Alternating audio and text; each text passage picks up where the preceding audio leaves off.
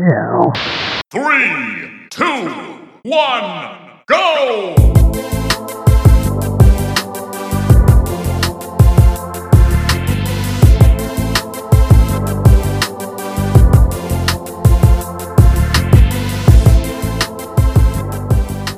What's up, and welcome to episode 31 of the Cool Down Time Podcast, a horrendously good weekly show about gaming's best and bootiest.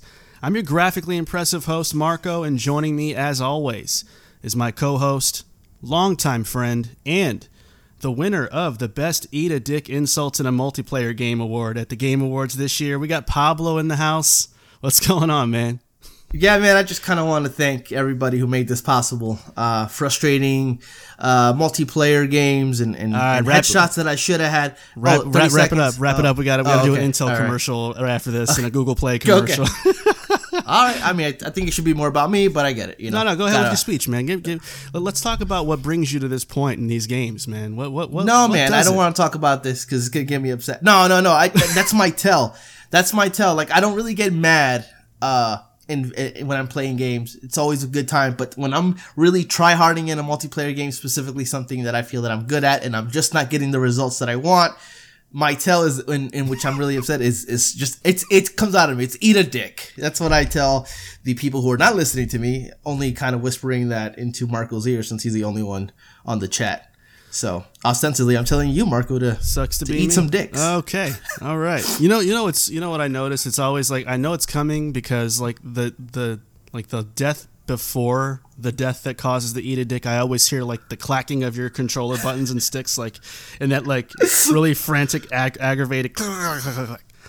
That means I meant to. I was supposed to kill him, and it did, that, that's what that means. Yeah, yeah, yeah. So it's and it never, it's never real. I was never supposed to kill anybody. I died because I sucked. Yeah. but well, I at get least- mad. I get mad. At least you acknowledged it in a recording like this. Um, speaking of this recording, uh, we have a lot of stuff to talk about in this week's episode. And you know, we're going to start with our Halo Infinite campaign impressions and our loadouts.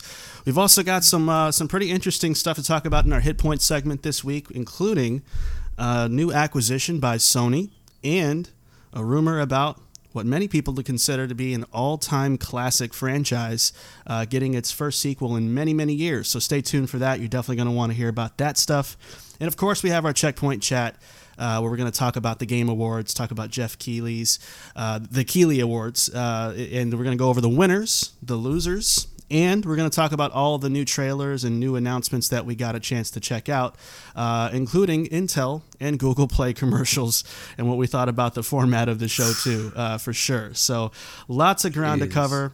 If you like what you hear, please give our podcast a sub. We upload new episodes weekly on Apple Podcasts, Spotify, and all your favorite streaming apps. And you can also keep us in your FOV in between episodes by following us on Instagram at Cooldown Time Podcast and Twitter at Cooldown Time Pod as well. So, Pablo, with that being said, it is time to get into our loadouts. All systems nominal. Loadout's ready. All right, and as promised, we got to talk Halo Infinite campaign, man. This has been uh, on our calendars for a while. We have waited a long time to be able to talk about this game, and it's finally out, finally upon us. And Pablo, I want to kick it over to you first, and I want to start just kind of with a sort of an open-ended but but sort of specific question, just to sort of get the conversation flowing here. And um, I want to begin by asking you, just straight up, is this the Halo Infinite that you kind of hoped it would be? And let's kind of talk about why and what you think about it. Yeah, I mean, I, I I think if I had to answer that plainly in a yes or no format, yes. I think this is kind of like the Halo game that I uh, I wanted uh, ever since it was revealed to be this kind of open world type of, of Halo experience. Um, and, and, and ultimately, I, think that it delivers that in, in, in many ways. And there are ways I think that it, it could be better, but uh, by no means is this a perfect game. But as a Halo, that next entry that's supposed to bring Halo into the next generation of gaming and also into its next uh, couple of games, I think this is a perfect jump, a jumping off point for for the franchise as it stands. Um, off off rip, honestly, I, what I one of the things that it's mostly impactful to me and it's the thing that's always been part of the franchise is the music and musical cues and the score of the game itself within that open world. It's one of the things that really uh, stands out uh, to me. Um, for for example, um, every time you reach any kind of area of heightened aggression, the music changes to kind of reflect that it's purposeful in its approach to to, to musicality. I it, it, it, at, at first you feel okay, is this just a score that's happening in the background? You know, a random song that's playing from, but it's not. It's purposeful because it, it right when you reach that point of that mission's about to start, that music changes. Um, mm-hmm. Um, the variations of the score itself, like you're listening to to a song playing, and all of a sudden there's you're in a new area or an area with a new uh, threat there's an additional instrument added to the score that you didn't hear before, and you're like, oh shit! Yeah, like it's, it's like what's fire. Yeah, yeah. It's like, what? Where did this come come from? And then you know, I I think if we're gonna talk surface level graphically, I think the game looks pretty good considering the scope of the game and the different variations of inside and outside environments. It maintains a level of quality that might not be best in class by any stretch of the imagination, but it is consistency, uh, consistent, and visually that's really nice. Um, yeah. I hadn't, I ha- yeah, I haven't really had any frame rate issues in game. I know that there's a CGI hitch that I guess you'll get into. Uh, I'm yeah. really, really, really, really, really bad at noticing that stuff unless it's fucking dramatic. So, um, you know, I haven't really noticed anything. However, I will say I had the opportunity last night to play Halo Infinite at my uh, at my sister's house with her nephew on an Xbox One S, mm. and you there's you, I, I, that, game is I, I, don't know how people play that game on that on that console. It is it is supposedly running on 30 frames. It felt like it was running on one of those like slideshows. It was just, it was rough, bro. But I mean, they don't know they don't know what it is to play on the next generation sure, console, yeah. so they're still having a good time playing that in that way. But um, I mean, I, I, could keep going. I mean, well, I you want to jump in? No, I'll jump in. Yeah, I mean, I think I, I, like the fact that we started kind of with the presentation and and even some of the technical aspects of the game because I think this is such a showpiece kind of title um, just in terms of like the Halo name and the expectations people have around this. That um, it was really, really important for Halo to deliver, and I, I, I like that we started with the score specifically because that's on that's one of my first um, bullets on my notes too, um, because it anchors so much of the mood and the tone and vibe of of the campaign. Yeah. Um, it's not just music for the sake of being music, kind of like what you were alluding to. It's very intentional. Yep uh, and deliberate in how it's it, it's it's spruced into the gameplay in, in a way where the game knows when to kind of be quiet and let the you know the, the, space that you're in kind of have the stage and let the ambiance you know take over and it knows when to hit you with something bombastic or something subtle or you know all these different degrees of, of um, you know uh, musicality that I think really fits the game extremely well. Um, I, I, hate to get so hyperbolic so soon, but I mean, it, it, it might be one of my favorite scores in Halo history. Um, I think so. It, Besides yeah, ODST, maybe. Uh, yeah, uh, yeah, definitely ODST. That was just another world of, of, of quality. But I mean, I, I just love the way that this has been implemented. Um, on the technical side, yeah, I mean, this is the debut of the Slipspace engine, right? So I think it's been kind of interesting to see where this engine's uh, strengths and weaknesses lie.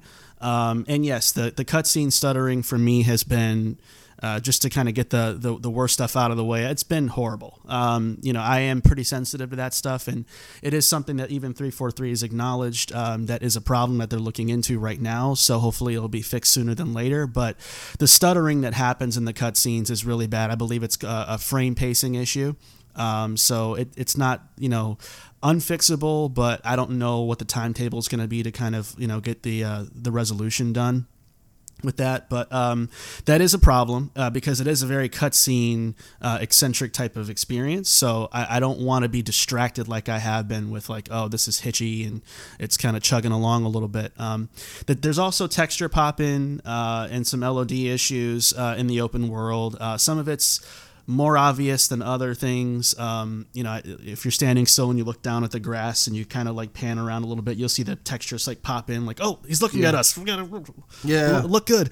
Uh, so that look stuff, good, look good. that stuff happens. I mean, obviously, you know, it, it's you you do have to kind of stop and and really look for some of that stuff to to notice it. But it is there. Um, you know, grass and, and, and you know like the, the shrubbery uh, pops in. You know, as you're like you know moving along in, in, the open spaces, and there is texture flickering from off in the distance. You can kind of see a little bit of that. Um, that stuff to me isn't super bothersome. Uh, it's more of the cinematics that I'm having a big problem with. But um, yeah, it's definitely not perfect uh, implementation. I think there's also some HDR issues. Um, the uh, Dolby Vision right now, I think, is broken. Uh, so people have kind of switched back to regular HDR. Uh, if you're using Dolby Vision, it's not a good idea right now, just as a FYI. Um, and uh, you know the HDR setting is really ambiguous. It's like on a scale of one to 100, but you're supposed to set it based Yeah. off of your TV's capabilities or your monitor's capabilities, and it's not really giving you a lot to work with there. Um, but you know, I I think that stuff is kind of the most I guess the most flagrant things that could be better about the game for, for me personally. I don't know how you're feeling about everything else, but go ahead and pick up where uh, you left off there. No, I, I think you're right, but I also think that when we look at a lot of large AAA games that have released in the last couple of years, everything you've mentioned has, to a certain extent, also been a problem with those kind of games. It's just, Yeah. it's the it's the whole devil's in the details kind of thing where, you know, the game from the outside looking in, surface level looks decent. You know, even good sometimes, even great sometimes. But when you really look into little things like that, it does it does tend to add up. And and and yeah, I those are all things that I definitely noticed. And not I'm not excusing it at all. It's just for me, um, you know, it's it's just we're in this really weird time, at least the last kind of couple of years, where games are are are shipped not completed. You know, um, so, some more than others, but Yeah. you know, back back in the day, I mean, you release a game, that's it, that's the game. You know, so sure, graphically, it's not as graphically. Uh, those games back then are not as graphically as demanding as today, but I mean, there is a level of we'll fix it in post. You know, like we'll fix it later. That that comes into game development, unfortunately. Whether that is to hit some kind of uh, you know, marketing goals or whatever the case may be in terms of release. Uh, I think that Halo, like most games, could have probably benefited from a little longer in terms of uh, you know, polish here and there. Yeah. But ultimately, the game is not unplayable by any stretch of the imagination, and I'm and I'm really having a, a good time with it specifically. Um, you want to talk a little bit about the story? Uh, Um, a little bit. that Let's- let's try to not get without too deep. Yeah, yeah, yeah. yeah, yeah. So I, I I just want to talk about kind of relationships. Uh, like for example, the weapon, uh, which is the Cortana of the game, right? Mm-hmm. Uh, basically played by the same actress, looks pretty similar to Cortana, but played in a way where she's a almost like a child uh, in terms of her approach and her na- how naive she may be. And what I like about that is the dichotomy between Cortana in the past two games, four and five, and then this version of, of that being so different and how Master Chief was very much, you know, trying to save Cortana from rampancy and how she was kind of devolving into this just basically mustache twirling villain based on how specific she like, like the vision and things she wanted to do and, and it's so like kind of like uh, nuclear in, in her approach to, to whatever it is that she wanted to do Yeah. but with the weapon being you know, quote unquote, doesn't know anything really. It's kind of just learning. It almost feels like there's a father daughter relationship uh, brewing there. Uh, you know, coming from like Cortana, if you want to kind of get a little bit gross, Cortana and Master Chief being mom and dad, and you know, and the weapon being the child of that. I think there is that relationship because he's very much teaching her, hey, don't trust this. You know, be careful with this and she's constantly trying to to bring the positivity out of everything. So i like that that that kind of relationship. And then the, the relationship with the pilot which is super early on i think it's a nice addition to see master chief interact with someone on a more human level. Um because you know he, he's seen as such a robot almost like a like a, a shell just a, a not even a man inside of a suit, just a suit, really. And so there's that hum- human level to where you know I, I feel I don't I haven't gone too far in the story in that aspect where I, I feel that there's going to be some kind of uh, Master Chief's going to see him as a as, as a human that he is and kind of reflect on his own humanity in that way. Um, you know, we already kind of seen the pilot in the very beginning of the game with the whole kind of family dichotomy and how he wants to get home. So there's a lot of that stuff there. So there's a lot of complex story elements that could either come together or just be complex by accident, right? Just Yeah. kind of like having these characters in place and, and maybe me looking too much into it. Though I don't think that's the case, but I, I, I'm right now. I'm, I'm loving uh, the, that kind of relationship between all three. In terms of the story itself, I do like the more uh, the approach to it being centered on Master Chief and his past and other Spartans and and because before in other games you were pretty alone. You know, Yeah. You know, they, they there were there was conversation about other Spartans, and then you finally got to see him in Reach, and then with you know uh, Osiris in the last game. But there's that there, there's more of like there just seems like Master Chief and all the other all the other Spartans in the game kind of like there there's there's a connection there that I've never really felt between uh, John one one seven and the other Spartans. So that's really cool uh, addition uh, that I'm seeing there. Uh, but yeah, I mean, in terms of the open world of it, one of the things that I told you about it, uh, I think the mats the map size is perfect for what it's doing. Um, but I I think the game is I think it's almost really wanting you to really barrel through the story. I mean, every second you get the weapon is telling you, "Hey, I want to go into this the Forerunner archi- uh, structure. I really wonder what's inside there." So it's like it it almost feels like it's distracting you from the side missions, which you do, and so far they're fun and they're fine. I, I, I like all, doing all of them, but I wonder if they're going to be a little repetitive. Fifteen hours in, you know, doing the same thing over and over. So I, I, I don't know. I, I there's a lot to be there's a, there's a lot to unpack there. So I still kind of have to. Uh, really play to understand what exactly they're doing there with that open world. Is it necessary? Is it not? But I do think that the introductory level uh, to the game serves as a reminder what Halo was, and kind of which makes the impact of the open world, even though you saw it coming, even that much more powerful when you actually it opens up. It's like you can go anywhere Yeah. in this area. Yeah. So that that that really is really cool. So I still have a lot of questions based on on the open world aspect, how they're treating it, how it's going to play, how it's going to work out. But so far, I'm having a really really good time with it. How many? Uh, before I jump in next, how many hours have you put in so far, roughly? Do you know? I don't know because when you look at the hour count, it's also counting multiplayer. So You should be able Um, to see uh, if you go into like load, like like when you Yeah. instead of hitting continue, when you jump back in, go to load, and they'll give you like a percentage of completion. And oh, I, I, I haven't seen Oh, that. okay, that's the, right. the hour count for me is sixty something, but that's based on Oh, you know okay. multiplayer. Yeah. Um, but I, so uh, story wise, where I'm at is there's certain things that you do right. I'm about in the second or third part of that. I think I'm past you story Uh, wise. you're definitely past me. I've been going very slow. Yeah.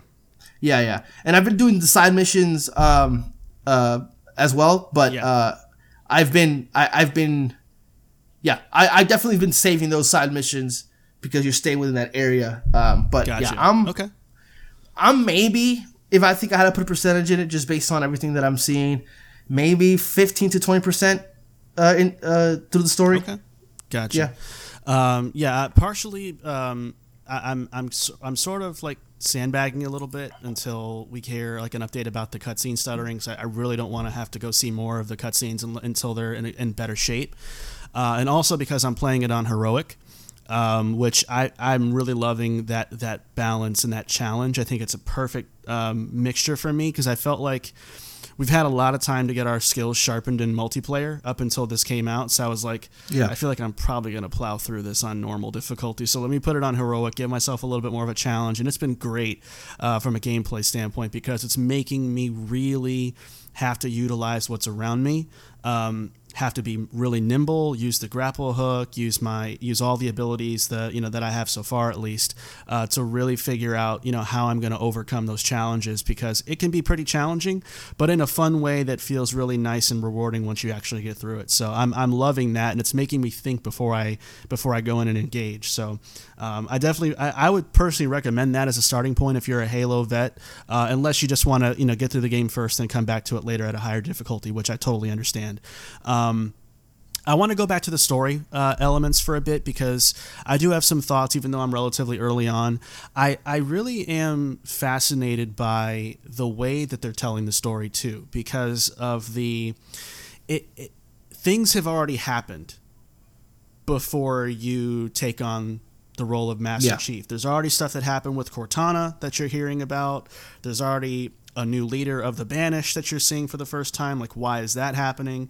And so the storytelling is is kind of that one of those weird ones where it's it's not giving you everything up front. It's kind of stuff that I'm thinking you're going to probably discover the more you play about what actually Yes. happened and how things came to be. Um, which I think was pretty risky of a move for them Yeah. to do because you want to know, like, okay, but Halo 5 ended with this. Why don't we just pick up where they left off? You know, so there's a lot of that, like, why didn't they? There's a six there's a six month period there that we don't really Right, a lot of stuff happens Yeah. in that in that window of time that's really interesting, um, and I think they probably do that for for a couple of reasons. Um, number one is I think they're definitely trying to distance themselves from the Halo Five storyline as much as possible because of how poorly that was handled. I think they they want to button it up obviously because they can't leave that stuff open ended, right? Yeah. but they can't. I don't think they want to dwell in that too much because it's Halo Five, you know. it looks like a lot of that story that they're telling and to, to kind of button that up, like you said, is actually being told through uh, audio uh, messages I that you're finding get- throughout. Yeah, yep, yep. Yeah, so there were these audio messages where uh, Lasky was there, and then they were talking about Team Osiris, and then I was like, oh, okay, so this is what happened with them. So it doesn't seem like they're going to cover that in the main story, which is fine. I think that's a really, I think Yeah. honestly, I think it's a smart way of doing it. It's it's it exists. Halo Five exists. Mm-hmm. Uh, they're not going to pretend it doesn't, and I think ultimately, story wise, what Halo Five was trying to tell story wise, I think is interesting. Mm-hmm. It's just I don't think it it serves well as a video game because I wanted to play as Master Chief, and and you know that that just didn't play well. I think the story, when you look at the story, you read the story from from from beginning to end, is super interesting. Oh, yeah. um, 100%. it- it- yeah, but unfortunately, you know. As a video game, not so much. Right. So uh, it's really cool that they're still covering that through audio messages, Yeah. uh, and, and and telling their own story with Infinite. However, I, I, I would say I wonder what a, a, a person who's never played a Halo game walking into Infinite, well, how, how how are they supposed to feel about everything? Because you know it's a lot. Yeah. Uh, there's a lot there that's not being told. There's a lot there that's being presumed in terms that you know.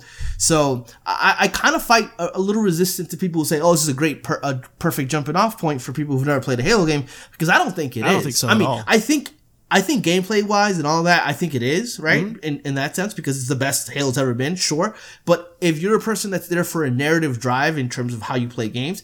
This is gonna really be really confusing. To be quite honest with you, I, I played all Halo games. I read, uh, uh, uh, you know, not all the novels, a few novels. You know, I, I participated in, in in looking at YouTube videos covering story, and I'm playing Infinite, and I'm still kind of there's still moments where I'm like, but what, huh? Like, so yeah, so I still have to kind of look that up. So it, it, it- this game does still suffer specifically what four suffered from, where so much of the story is relegated to, to reading shit in novels. Um, so there's still a lot of that, Yeah. uh, because they're bringing elements like the Harbinger from four, you know, a lot of that stuff that is uh, there. Yeah. So I don't know. I, I I enjoy it as a Halo fan. I am enjoying the shit out of it, but it, I do a little concerned in terms of what the overall kind of approach is to storytelling. It's it's, it's weird because it's a popcorn summer fucking shooter that has a really insane co- complex story. Yeah. When you really look at it. Yeah. yeah so- i mean it's it's um you know i think you're right and i think um you know at, at some point you know halo's got to be halo without worrying about the the newcomer you know like the master Yeah. chief No, no. collection is readily available you can play you can play all right. the games on game pass um Yeah, so if true. you care and you want to know more it's it's all there including halo wars including you know spartan assault and you know obviously other other Yeah. forms of media too um, I, I think it's interesting you brought up the audio logs because I think those are really, really unique to me in in one important way. Because as you as you said, a lot of those or a good portion of those uh, come from Spartans, other Spartans that Yeah. were that were in Zeta. Um, I think that those audio logs do a tremendous job at highlighting what makes Master Chief different yeah. right? Because those those Spartans are not those are like Gen Four Spartans. They're they're they're, they're Yeah. regular people basically. They're not Gen um, 2. that have emotions, that have you know goals, that have you know feelings and stuff like that, but they are gone. They're dead, or they're they're, they're Yeah. definitely not where they were when they left that audio log, right? So Yeah, yeah. On, on two levels, it, it shows that Master Chief, despite being an old gen uh, uh, Spartan, is still Master two, Chief, and it proves that he's just built. Di- I mean, you're you're a child soldier, you know, genetically engineered. you Built different. You built different, and you feel it. You you feel it. Um, and I think it just makes him even more um, no pun intended, but mythical in a sense because it's like even even the better gen quote unquote versions of Spartans can't can't last. They can't do what he does routinely. You know, so it just continues I to highlight in- that. I think it's interesting because in the world of Halo, Gen 3 and Gen 4 Spartans are considered to be more advanced. And the reason that that's the case is because they're not they're not cultivated from from birth, right? Or Yeah. from like 10 years old. And that's Yeah. what makes them quote unquote better because they're still that, that has that humanity, which is why I love the story because I think they're trying to reach out to, to, to Master Chief's humanity in this story through those Spartans that he is he cares for, but you know, they, they are more human than than what he is. Um yeah, I, I, I, I, I think it's great. I want to ask you a question because I, I'm I'm torn a little bit here because this is such a Master Chief heavy story. A lot of stories happen around Master Chief. This is this is a more personal story about Master Chief. So that means that the voice actor has a lot more to say, and it's actually has I think halfway quarter of a game has said more than he's said in any of the games probably combined uh in, terms how do you feel about the performance of uh, of that of master chief do you think it, it works well i to kind of give my opinion i think based on him being a spartan 2 him being kind of emotionalist him kind of not being you know connected to hum- to his human emotions as other spartans are i think it works really well. Uh i also there's a part of me that just he's not very good uh voice actor uh, in terms of like saying more than three words. Uh so i don't know. It- it's Um, it just it's yeah. I, I see. I mean, I, so again, I'm not too far along in, in, in the story yet uh, as of right now, so I can't say much as at, at the moment. What I can say is that um, I think that okay, if we're talking about the voice acting, I think that um, Master Chief sounds a little older. Um, I, I noticed it pretty early, uh, actually, in like the Yeah. very first mission uh, when you go back to the to the ship knees are creaky a little bit more gravelly uh, sounding. So I think that they're trying to add a teeny bit of age and, and attrition to his voice, which I think is really cool. Um, I so also Steve Downes is also old yeah, exactly. So it's not it's not just that either. It's it's also the actor's old too. I also think that um, in terms of the Halo story, uh, when Chief started off, kind of his chief journey, he wasn't a legend. He wasn't that guy out there that everyone knew and that everyone revered as as oh my god, it's Master Chief. You know, once he started doing what he was doing and defeating the Covenant, going after the the uh, the Prometheans and stuff, he's building that legend. He's got more people around him, and he has to sort of talk. He has to sort of say stuff. Um, is it going to be the most riveting stuff in the world? Maybe, maybe not. Depends. Um, but I think it, it that his his legend has had to kind of bring more out of him, uh, you know, conversationally and, and with his relationships too.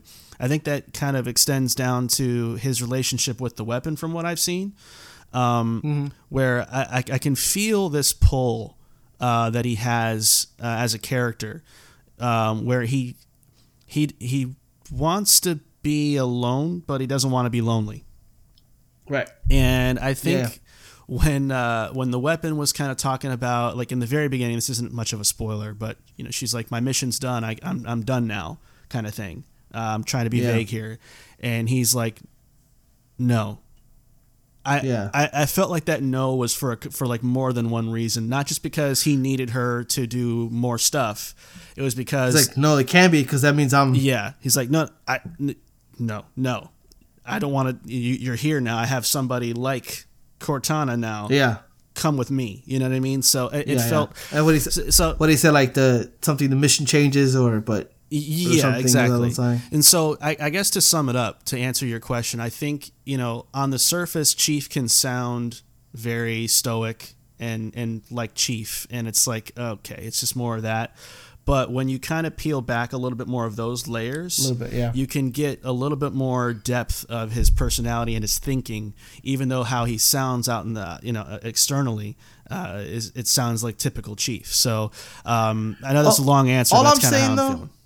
But all I'm saying is, I think it should have been Chris Pratt to voice uh, Master Chief. We're not in the segment like this. I still. Uh, I got more to say anyway, so um, I'm not even going to acknowledge that. Um, I, I speaking of story, I do want to So give a special shout out to the Banished. I think that they are pretty cool. I like them a lot. Yeah. Um, I love the like the hierarchy and the like the lieutenants. Uh, it, they feel like a faction, whereas the Covenant Yeah, just yeah, yeah. felt. Oh, hell yeah. They felt like a like a you know conglomeration of of, of you know they felt like a covenant basically, but not really um, as as interesting from a structural standpoint, um, a hierarchy standpoint as as this group is. Um, I like the way that they are more uh, brutish. Um, no pun intended. They're more uh, they're more uh, zealous and extreme, uh, and I think that that makes that makes them feel more fearsome to me than the Covenant. Were I think that some of their dialogue is hysterical. The grunts are funny but- as hell. they're they're extreme. They're zealots in their non-belief, Mm-hmm. which is scary because in in the covenant they all had a purpose, right? And these motherfuckers, the only thing they want to do is get that ring uh built and just destroy shit. All they just want to see the world burn. They don't give a fuck. N- Not no religion, no religious tones. They just want to burn. Burn. the motherfucker because fuck everybody. I love Yeah, that vibe. I- I, agree, I. I really dig that vibe. I just love how it's just no nonsense, just straight diabolical. I, I, I love that. I love that stuff. The, um, the little grunts, vo- like you were saying, Oh. little. They're some of their lines are like legit the funniest They're shit. I'm like, what is happening? yo, I some of them were like because like there's there's like those propaganda um, posts Yeah. everywhere, and I'm like I listen to them for a few seconds before I shoot them down because I was like this is really good stuff. Um, um, So good. I, I, the last thing I want to get into is, is for the gameplay real quick because I know you talked about the open world. Um, I, Yeah, I yeah, think that the open world for me is um, I think it's a perfect balance of of not letting you get too far away from the urgency of the matter at hand, um, but also giving you a little bit of room to breathe and go do your thing. I think there's just enough side missions and just enough um, collectibles out there that make Yeah. it feel. You know, it, it makes it. It doesn't make the, the world feel barren, but it doesn't make it feel overpopulated with stuff to the point where it's just icons all over the map. I like that it's a nice little balance. Um, it's never quiet for too long. Uh, there's moments where you're just kind of traversing and grapple grapple hooking your way around stuff, and but there's always a little little cluster of enemies somewhere or an outpost not too far off in the distance that you can go to um, to keep things interesting. And I, I do like the fact, personally speaking, that it doesn't overcommit to the open world. I don't. I didn't want it to overcommit. I wanted. I, I I like the fact that it's it's it's giving you that open breathable you know, opportunity but it's it, it is still trying to funnel you into sticking with the story because I, i'm sure and i don't know this for a fact because i've been kind of you know, staying dark about the game but i'm sure when the when the story is over you can probably go back and do a lot of the, the stuff you can do in the open world anyway Well, one of the egregious things that they've done that I don't understand what the fuck they were thinking is that you actually can't replay missions. You know how before you can replay them in, in, in, in normal and then Oh, go back to playing like heroic. mission select kind of thing Yeah, i think they're working on that, that. now but yeah, it's it's which is it's crazy weird. because Yeah. I'm playing on normal, uh, and then the first time I, I I was gonna play in heroic, but I was like I'll play on normal because once you get into the open world, I feel and it's true. It, it once you get into the open world and deeper into the game, the game gets a lot more difficult. Yeah. And even on normal, Yeah. there's uh, moments where I'm struggling, but I wanted to I wanted to have the option to play a mission on normal, and then if I'm fine, then just go back and play it on heroic, right? Yeah.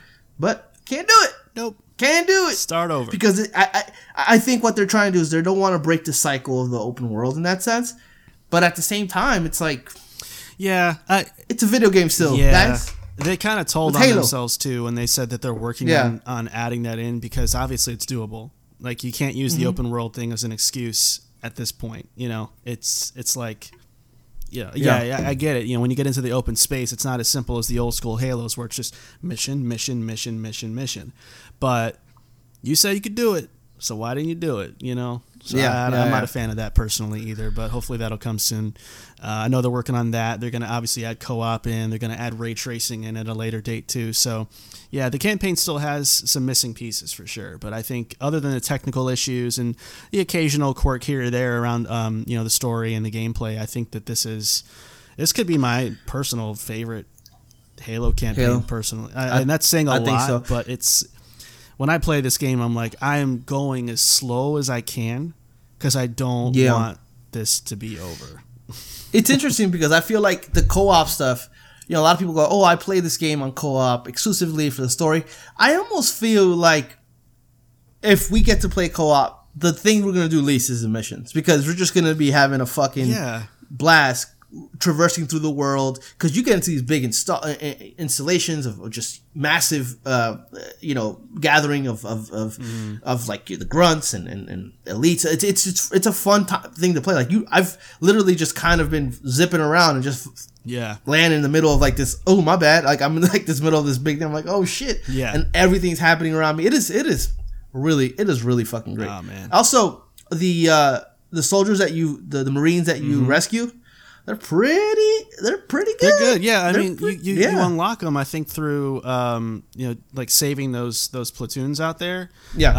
Um, and then you'll get like some type of like a grenadier type of person or whatever.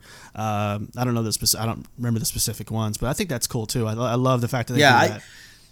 I you could pick up the um once you get like the variant weapons uh so there's the little Yeah. targets Yeah, on the yeah. map when you and you get the variant weapons you go back and you can actually pick you know get the weapons what I do is I pick them and I drop them and then oh I exchange them with the soldiers Mm. and I had all my soldiers in the not the warthog the other one that you can have a lot of people in there and they all had skewers Oh. and they were just riding them oh just decimating that's motherfuckers awesome. and then like a couple hours later, I'm on YouTube and I see a video, like a clip of somebody who did mm-hmm. the sa- it's the exact same thing. It's they're decimating Fam, the- motherfuckers out there. that that kind of sandbox stuff where you can kind of make your own little thing Yeah, out, yeah, of, yeah. out of the gameplay is just it's so it's so built into this game in the, in the best way possible. I've done some like impromptu like you know kind of winging it things. I didn't think I could pull off that I pulled off and I'm like oh my god. You know it's like those moments are so frequent in this in this game that um it it makes it makes all those people that were talking about oh it's far cry but halo it, it kind of shuts all that up because you can approach these types of you know battles and, and skirmishes in so many different ways if you want to that it, if you're playing it the same way every time that's on you you know what i mean Yeah, but you could also do that in Far Cry, but it's a Far Cry game. You can do all those things Mm-hmm. in a Halo game. So if you like Halo because of the gameplay aspect of it, it's all there. Except you can do different things. I mean, also shout out to the grapple hook. Like I'm climbing on the side of mountains by just grappling high and then Falling falling, little and then bit, just keeping grappling and it's, it's and you can do that. Yeah. I mean, this is a really I, think it's really interesting the way they build that. I think the size, like I said, the map is perfect because it they've kind of almost planned for everything. Like you, they there are mo- areas you can get to, and it might not seem clear, but they definitely have put little spots there for you to get there, and it's a it's really it's really really really really really good. Yeah, Alright, man. for sure.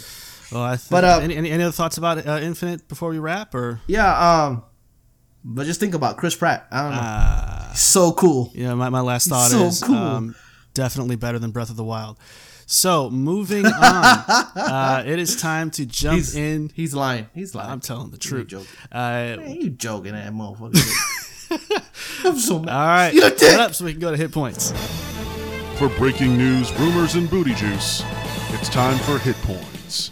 All right, rudeness. Uh, let's talk. So we have um, we have a, uh, a hell of a rumor uh, about a very very long awaited return for a very very highly loved franchise. So, as reported by multiple sources, the latest entry in the long awaited BioShock series is rumored to be named BioShock Isolation, which will be set in a 1960s Antarctic city called Borealis. How do we feel about this rumor, Pablo? And how will this sequel work after all of the revelations from Bioshock Infinite? Your thoughts? Yeah, I think I think it'll work great. I mean, you know, the really, when you look at kind of the ending of Infinite, uh, it, it was just kind of just kind of being existential and, and a little bit uh, pretentious about its approach to video games. All video games in that way are the same. Like there's always going to be a tower, or you know, there's always going to be a lighthouse. There's always that that kind of stuff is is is just kind of an allegory for just video games to in its essence in its core. There's always going to be the thing. Uh, so it doesn't matter that I don't think there's going to be any kind of story uh, issues with with this, and I don't think there's gonna have they're, they're gonna have to address that in any I'm way. surprised It's you just said that. I totally disagree. I, I don't know how they're gonna do this. I I'm it's but the ending the, the ending infinite is just saying, hey, these stories are always happening. There's always a tower. Uh, uh, there's always a, a lighthouse. There's always this. There's it, this is just going to be another one of those. I mean, the really when you look at the ending of Infinite, that is a throwaway thing that they put at the end where it's kind of like shocking. Oh shit, yeah. But really, the whole twist is the whole Comstock stuff right before that. But I, I don't really see this affecting this at all. I, as a matter of fact, I am I can almost guarantee that they're not even going to touch on that. I mean, maybe talk about it in the front, but there's there's literally no reason to. I mean, it doesn't oh, I don't really add that at all. but how does it add to the story itself? I mean, like what what what about that ending adds makes this difficult to Well, make? Well, the reason why is because they showed their hand, and they, eh, you know, because of the the, the constant lighthouse, uh, you know, in some type of environment like the underwater city or the, uh, you know, the city in the sky type of thing. You've you've already told us through Infinite that that is the reoccurring thing that happens in this in this in Yeah. this whatever string theory type of, of situation going on. Sure. So if you're just gonna take it's just happening again with this one. Right, but that's but okay. So we're we're going to tell you all that, and we're going to say that you know that's that's what this whole thing consists of. We're just going to give you another story with a Booker clone and another chick, and not acknowledge that we just told you that's what all the rest of our Bioshock games are going to be like. But you played you played three games that uh, ostensibly had that same thing going through them, and we find out at the end that's what's happening. But it I I, don't think it personally changes Bioshock in any way. I mean, don't know about I honestly think that kind of story that Ken Levine told, I think it really is is it's just him trying to flex, and it's bullshit. And it, who cares? There's always going to be a lighthouse. Yeah, who cares? We know that. In every game there was one, and this one there's going to be one in the middle of the Antarctic uh, Antarctic Ocean or whatever the case may be. But I don't think that it's going. I don't think they need to directly reference that. And even if they do, I don't think it's going to make this a lesser game in any way, shape, or form. I mean, when you look at all the games uh, in any kind of franchise, they are all pretty similar. So if you added that story element to any of those franchises, you're still getting the same kind of game. You know, it's for me ultimately. I I, I just think that he Ken Levine meant this as a bookend to the series, but and kind of just showing his hand, saying, "Hey, uh, this is what everything was all about." But another game, Bioshock, was it called? Uh, Isolation. Another game in that in that in that kind of uh, world. It's not really that that piece of story doesn't really. It's not really going to affect what they're trying to do here. They're just going to tell another I Bioshock don't story. think that's gonna happen. Or they're going. yeah, I mean, I, I honest, I honestly don't. I think you're putting way too much into that ending. Way too much into that. Ending. Nobody really talks about that specific part of the uh, of, of that game anyway. Like when you when you talk about the overall arcing of Yeah, the, of the story, it's the comp, it's the Comstock stuff that people really Well, gravitate to. That yeah, the but Booker I- DeWitt is but that. that's ingrained with the Booker stuff. Like that's that's who this person is. So if if the ending of BioShock is is to basically get rid of all possible Bookers, right? Then what is this game? anything they want it to be. They're the writers. I mean, I Y- Yeah, but it, it can't just be okay. Well, here's another Bioshock because that's uh, there's got to be something that's that, that's gonna that's be- connecting to these other games in some kind of way other than Yeah, I let's just put them in a different environment because then there's no reason to go do this again. yeah, there is. It's a great game. No, no, no, no. It's written You're well, see it- it- yeah. this game is not going to be. It, I, I'm I'm almost willing to bet it's not, not going to be a, a traditional this. Bioshock. It's not going to be the same dude chick combo going through and doing all oh, this. Oh, probably, probably not. But it's still going to be Bioshock. I, I, I just think I don't. I honestly, I don't understand your hang up on that going into isolation. Like, I don't get it at all because it could be that it doesn't mean anything. There's always a light. Yeah, we know that the, the little things that they talked about. We knew this because we played them. So another game in this franchise. It could be different. It could be the same. I don't think they need to address that, and they can, and they may, but I don't. I don't think it's going to be a problem for them. I don't think it's Well, going to be problematic for the game itself. I guess what I'm saying is that the problem is going to be that the, that this game is going to be very predictable. It's going to have the same type of because if you're telling me that all of these different But I universes mean, are the same, then I know exactly what kind of story it's going to be before I play it. And I know exactly what kind of enemies I'm going to go through before I play it.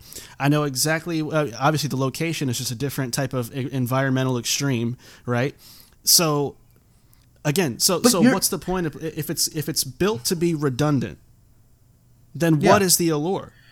but you're kind of you're kind of describing every sequel to every That's not, game. It's that's the same. not true. That's not true. Yeah, it is. When you look at when you look at let's let's go back to Halo. When you go to Halo one, two, three, it's it's Master Chief and Cortana. It's Master Chief and Cortana. No, no, no, no, Chief no, and that's not the same thing. And then That- that's there's no multiple universes of there's a chief in every universe of Halo. This, this But there could be. That's what Oh, I'm saying. They could man. add that story. It they could. What I'm saying is that part of that story is not that smart. It isn't really that ingenious. It doesn't really change anything. He's just putting this thing on there that can attach to every game. He's kind of making this uh, this little world around that that idea. But ultimately, you can literally do that to Far Cry, put that idea in middle Far Cry and be like, there's always going to be an island. There's always going to be this. There's always going to be that. It's, for me, I, I think you're putting too much into it. I, I get where you're coming from for sure, uh, because it's a very narrative of heavy game, but that's not a very Ken Levine. That whole thing is not. It's not very smart. It's not very interesting at how all. smart or honestly. interesting it is isn't the issue. It's that you went there, you put that in front of us, and said this is why all of this is happening. So let me ask you this: If they make Bioshock Isolation, and it is about the same in terms of like the dynamic, there's there's a there's a Booker like character. There might be something you save, some maybe not. Uh, and then the whole the story is written well. The game is is great and start to finish, but it doesn't address the multi string theory multiverse. Is that going to be problematic? Yeah, absolutely, it's problematic. I don't That's the so. biggest. If it's a good that- game, that it's is a the biggest game. twist in the whole Bioshock series. That that is what It is the worst twist. Uh, No, no, no. It's the best worst is Yeah. not the issue. It's that it's the biggest one. It is the most impactful thing that that that connects all of these games together. It explains why everything is what it is. If you're going to go and make another game and not acknowledge that, I mean, I don't know what I don't know what you're doing. But how how would they address that? What's the acknowledgement? oh yeah, we're just another one of those. That's the, and now let's look, play the they're game. the ones that wanted to make a sequel, so they got to figure that out. Yeah. But this is what you wanted to pick up that, that Ken Levine dropped off at your door, so you got to make it work. I'm just saying, it, you, you have to do something. I don't know. I, I, I honestly think that's such a throwaway We'll- bullshit we'll thing at the end that We'll it's. see. It, I, I, I can I can we could probably place a bet on it saying if they're even gonna acknowledge that because why would you? I mean, get rid of it. That's it's dumb. It's it's we acknowledge it. Okay, there's always a lighthouse. There's always this. There's blah blah blah blah. I I if Bioshock Isolation comes out and there's a Booker DeWitt like character and you're saving a girl, a boy, a dog, whatever the case may be, and that's going to be your partner throughout the game, and it's good, I'm okay with that. I did it with one, I did it with two, and to a lesser extent, I like three. Uh, you know, I, I think really what Ken Levine was trying to do is is is wrap up his franchise in a bow that really honestly was pretentious and, and in many ways just uh dumb honestly it was just a dumb approach to that end because it was you know but we'll Well, see we'll see what what for I mean, here, here's what I'll say. What I want out of this game is I want it to be a new story arc. Okay, I want to know. Okay, did what is what happened in Infinite done, or is it still going on? Is is are there no more Bookers, or are there more Bookers? If there's no more Bookers, and and and Homegirl did what she was what she set out to do, right?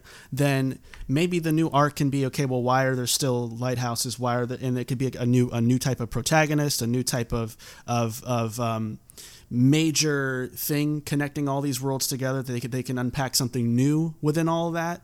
Um, but if it's just more okay, well, it's just another Booker, it's another this type of story. I, I don't think I'd be happy with that. he overcomplicated it because when you look at the setting of Bioshock 1 and 2 being in the 60s, 50s and 60s, and the setting of Bio of Bio Infinite being in 1913, um, you know, at that point we're talking about time travel. We figured out the string theory in, in 1913. Uh, so what what is it? Is it is it dimensional? Is it a different dimension? Yeah. Uh, in different years. There's too many. There's too many variables that that this is why that doesn't work because there's too many variables with it. Is it, is it time travel? Is it dimensional? Like wh- why did we figure this out in 1913, but the events of the original Bioshock still happened? Like in that in that complexity that that terrible complexity just kind of not really thinking about those variables i think you can place bioshock isolation in any of those kind of things without it being Booker DeWitt without that and then just kind of explaining that away because of so many different variables within that. We, we figured this out in 1913 the events were still happening in the 60s like i it there, there's too many dumb things that he didn't take into account just because he had this great idea that he kind of shoehorned into the end of that game. And I, I think it, it really fucked up the ending of that game, but I don't think it's really going to do anything to hurt the franchise because you can explain that away in any bullshit way you want because there's, there's, there's not, theoretically, it's not sound in any way, shape, or form. I- so, yeah, but I mean, I guess it kind of reminds me of, of Kojima in a way too, like introducing the whole Patriots and, and you know the GW stuff and the Oh, AI stuff, and then you know looking yeah. at, at what they had to overcome with that. I mean, but but you know the, answer had to be even- the answer had to be we have to address it, even though it's crazy, even though we don't know how we're going to do this, how we're going to answer that that that that. We still have to deal with this this thing we made, and now But- we can't ignore it in the next game. We have to we have to deal with it. But with even it. the answer, the, but it kind of answers your own question in that because with Kojima, right, and all those games he released and he kind of rewritten history, all those games are great games. They're still good games. Ultimately, that's where I'm getting at. They're still good Sure, games, no, no, no. regardless if, if the story itself i- is is diverts from where it, it, it started and where it ends. But that game encapsulated.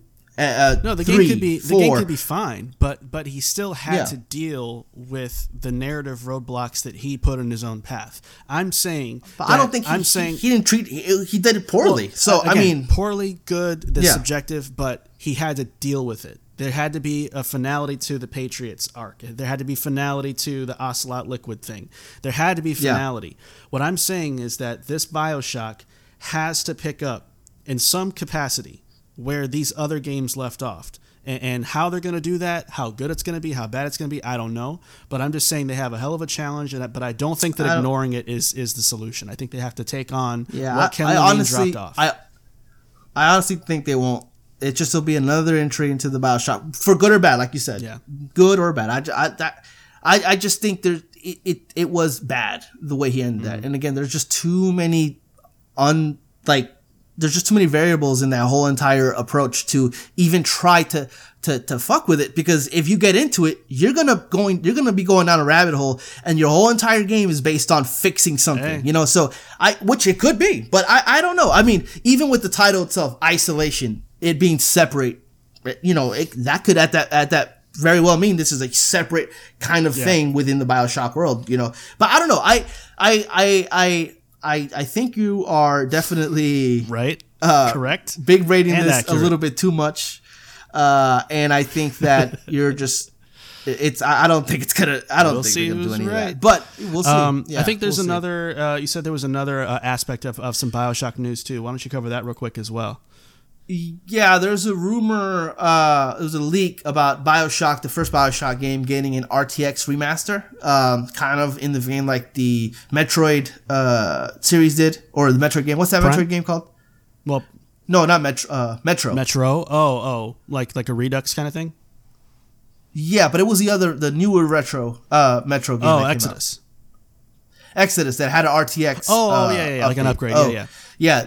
In that vein, uh, we're the first Bioshock, and uh, eventually it'll be all three Bioshocks that are going to get this treatment, and so it's being kind of tested in house, and it looks like 2K is going to probably release this. Uh, and so it, it, it- they're saying early 2022 is when this will come out, and then probably Bioshock Isolation coming out in the latter portion of the year next year, if not 2023. Yeah. So, uh, but yeah, it's super interesting. I mean, look, the way that that game is is set in terms of the water and all that, the RTX Oh, shit could really Ray- make ray that game tracing possible. That game do- needs something. Yeah, ray tracing will be very transformative for that game's look. I hope that they upgrade like like texture quality and stuff too, so that it doesn't. Yeah, look 'cause that game is- but it, it is old. I'm sorry, I played that game recently. I love that game, but that game is Yeah. rough, boy. Yeah, it's it's not Yeah. it's not the And I- not the newest looking thing in the world. and equally as excited if they do it for Infinite because you know with all the God rays and all that stuff, uh, it, you know, being in the in the sky, that that can really make that game look even better. Even though Yeah. it's also aged Yeah, great. maybe But they yeah. can patch in a better story too. Um, so uh, next and final item on our hit points is uh, some news about Sony acquiring a new studio. So Sony has acquired the co-development studio Valkyrie Entertainment. This Seattle-based studio is responsible for supporting several high-profile projects, including God of War 2018, Halo Infinite, League of Legends, and Valorant, among others, and is also believed to be helping Sony Santa Monica with the development of God of War Ragnarok. Pablo, this doesn't sound like the sexiest acquisition in the world. And we talked about this in Sony's year in review, right? They don't make they, they, they don't make like the big high profile acquisitions, but is this a smart one though? Uh, and and what do you think this acquisition symbolizes for them? I think that they've been very smart about their acquisitions in that they're not out there doing the Microsoft thing, spending seven point five billion dollars on an extremely huge uh, vi- video game studio, but they are kind of you know buying these small studios that are really going to help them create these small games and, and, and support. But I, I do think that they're maybe leaning too much into that, almost like Activision does, where they're buying up all these studios that makes other games for them and then just putting them in the Call of Duty house. Uh, and so I feel like this seems like one of those where it's just whatever big uh, Sony game is being made at the moment, they're just gonna go and do that.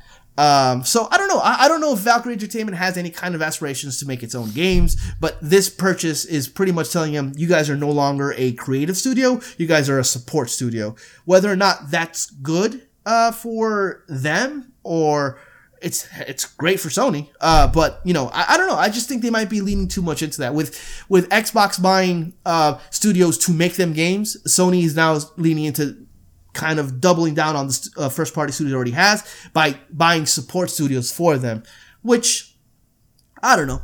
That that sounds great for them, but I don't know what we're gonna get. I mean, after Santa Monica's done with Thor, uh, with Thor, uh, with um, with God of War, are we gonna get another God of? Uh, you know, I- there's there's there's a concern to be had that Sony's leaning too much into their sequels and existing IP without creating new.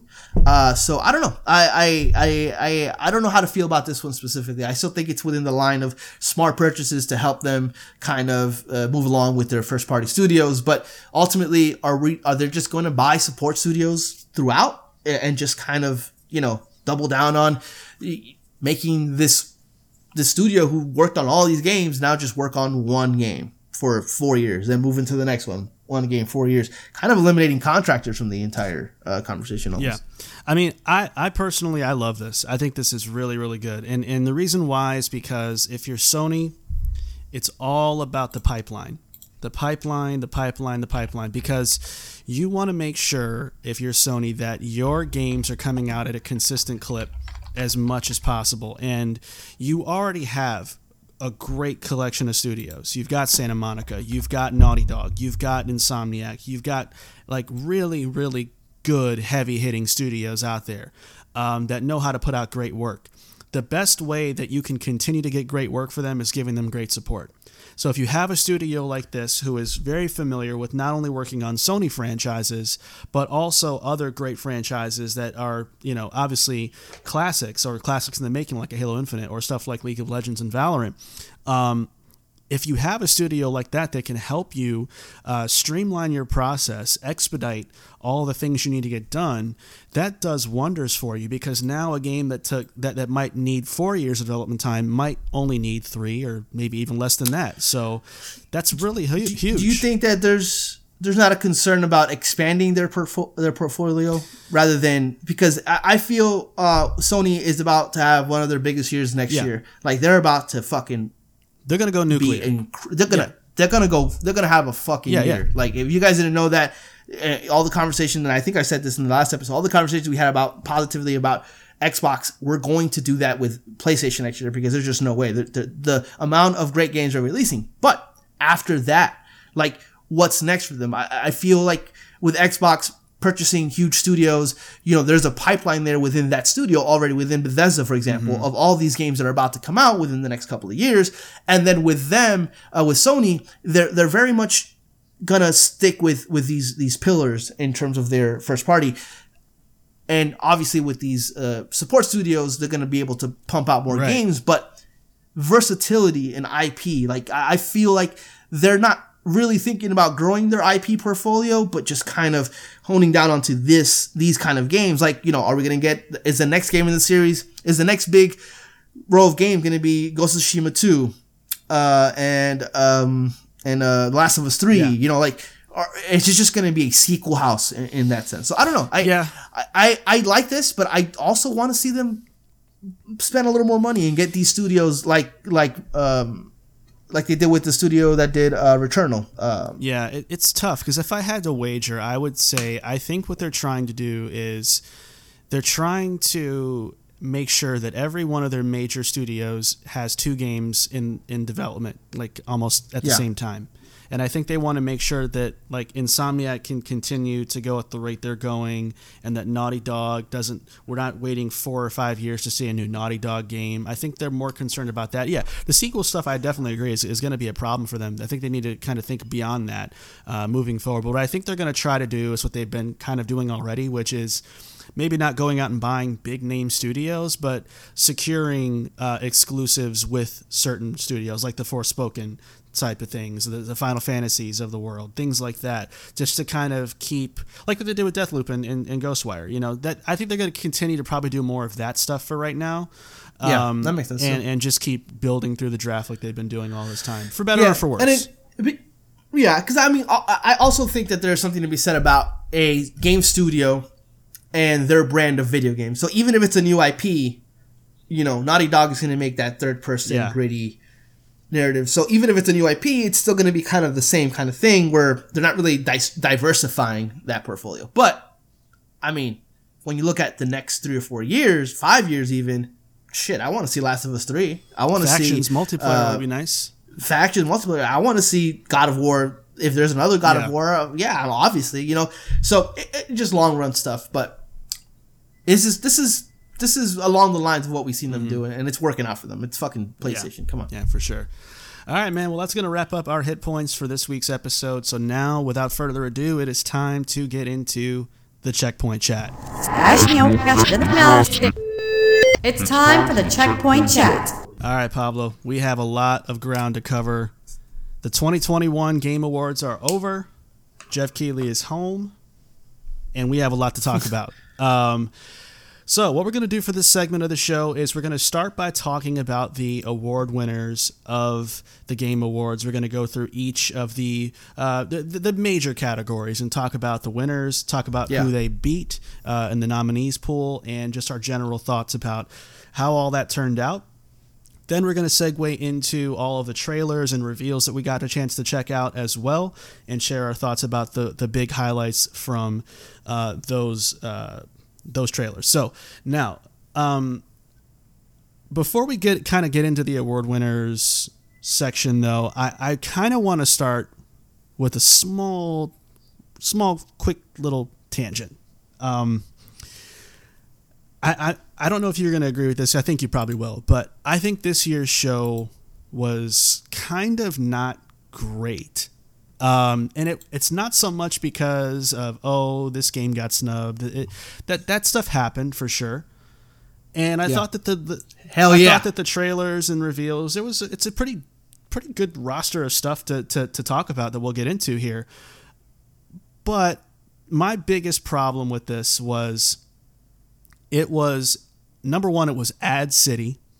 Um, just just bringing out Phil Spencer, Reggie Fils-Aimé, and having them all sit in this this beautiful, you know, this beautiful place, sit down with all the you know the industry's best talent, and stare at a screen and watch Intel commercials and Google Play ads up there. You brought them out to go watch that, and, and instead of bringing these developers up on stage to give them awards, I don't. I, they they like they sped through uh, like five or six award categories at a time. Didn't even bring anybody up to give them the actual awards, which I think was a slap in the face to bring them all the way out there to sit in the audience and not be able to go up and, and get, you know, a minute of time to go up there and, and grab their trophy, say a speech, and go sit down. I thought that was really screwed up. I know that the audience watches primarily for trailers, but it is an award show. So why bring those people out there just to make them sit down and watch movie trailers as if they're a fan?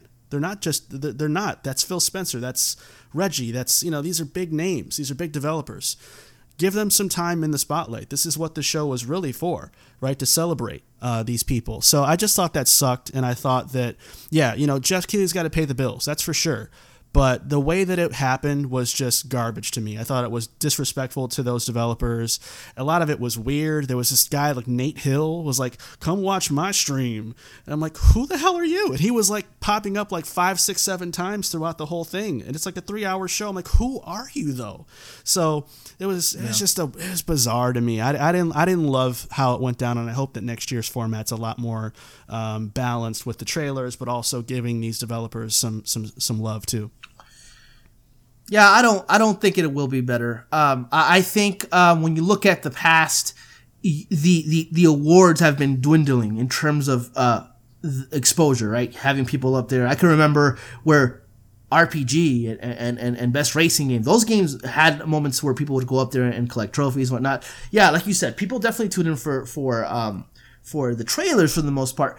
But y- you're right on in that this is also an award show, and I felt weird that I, you know, I was watching all these kind of uh, great trailers, I guess, uh, and then.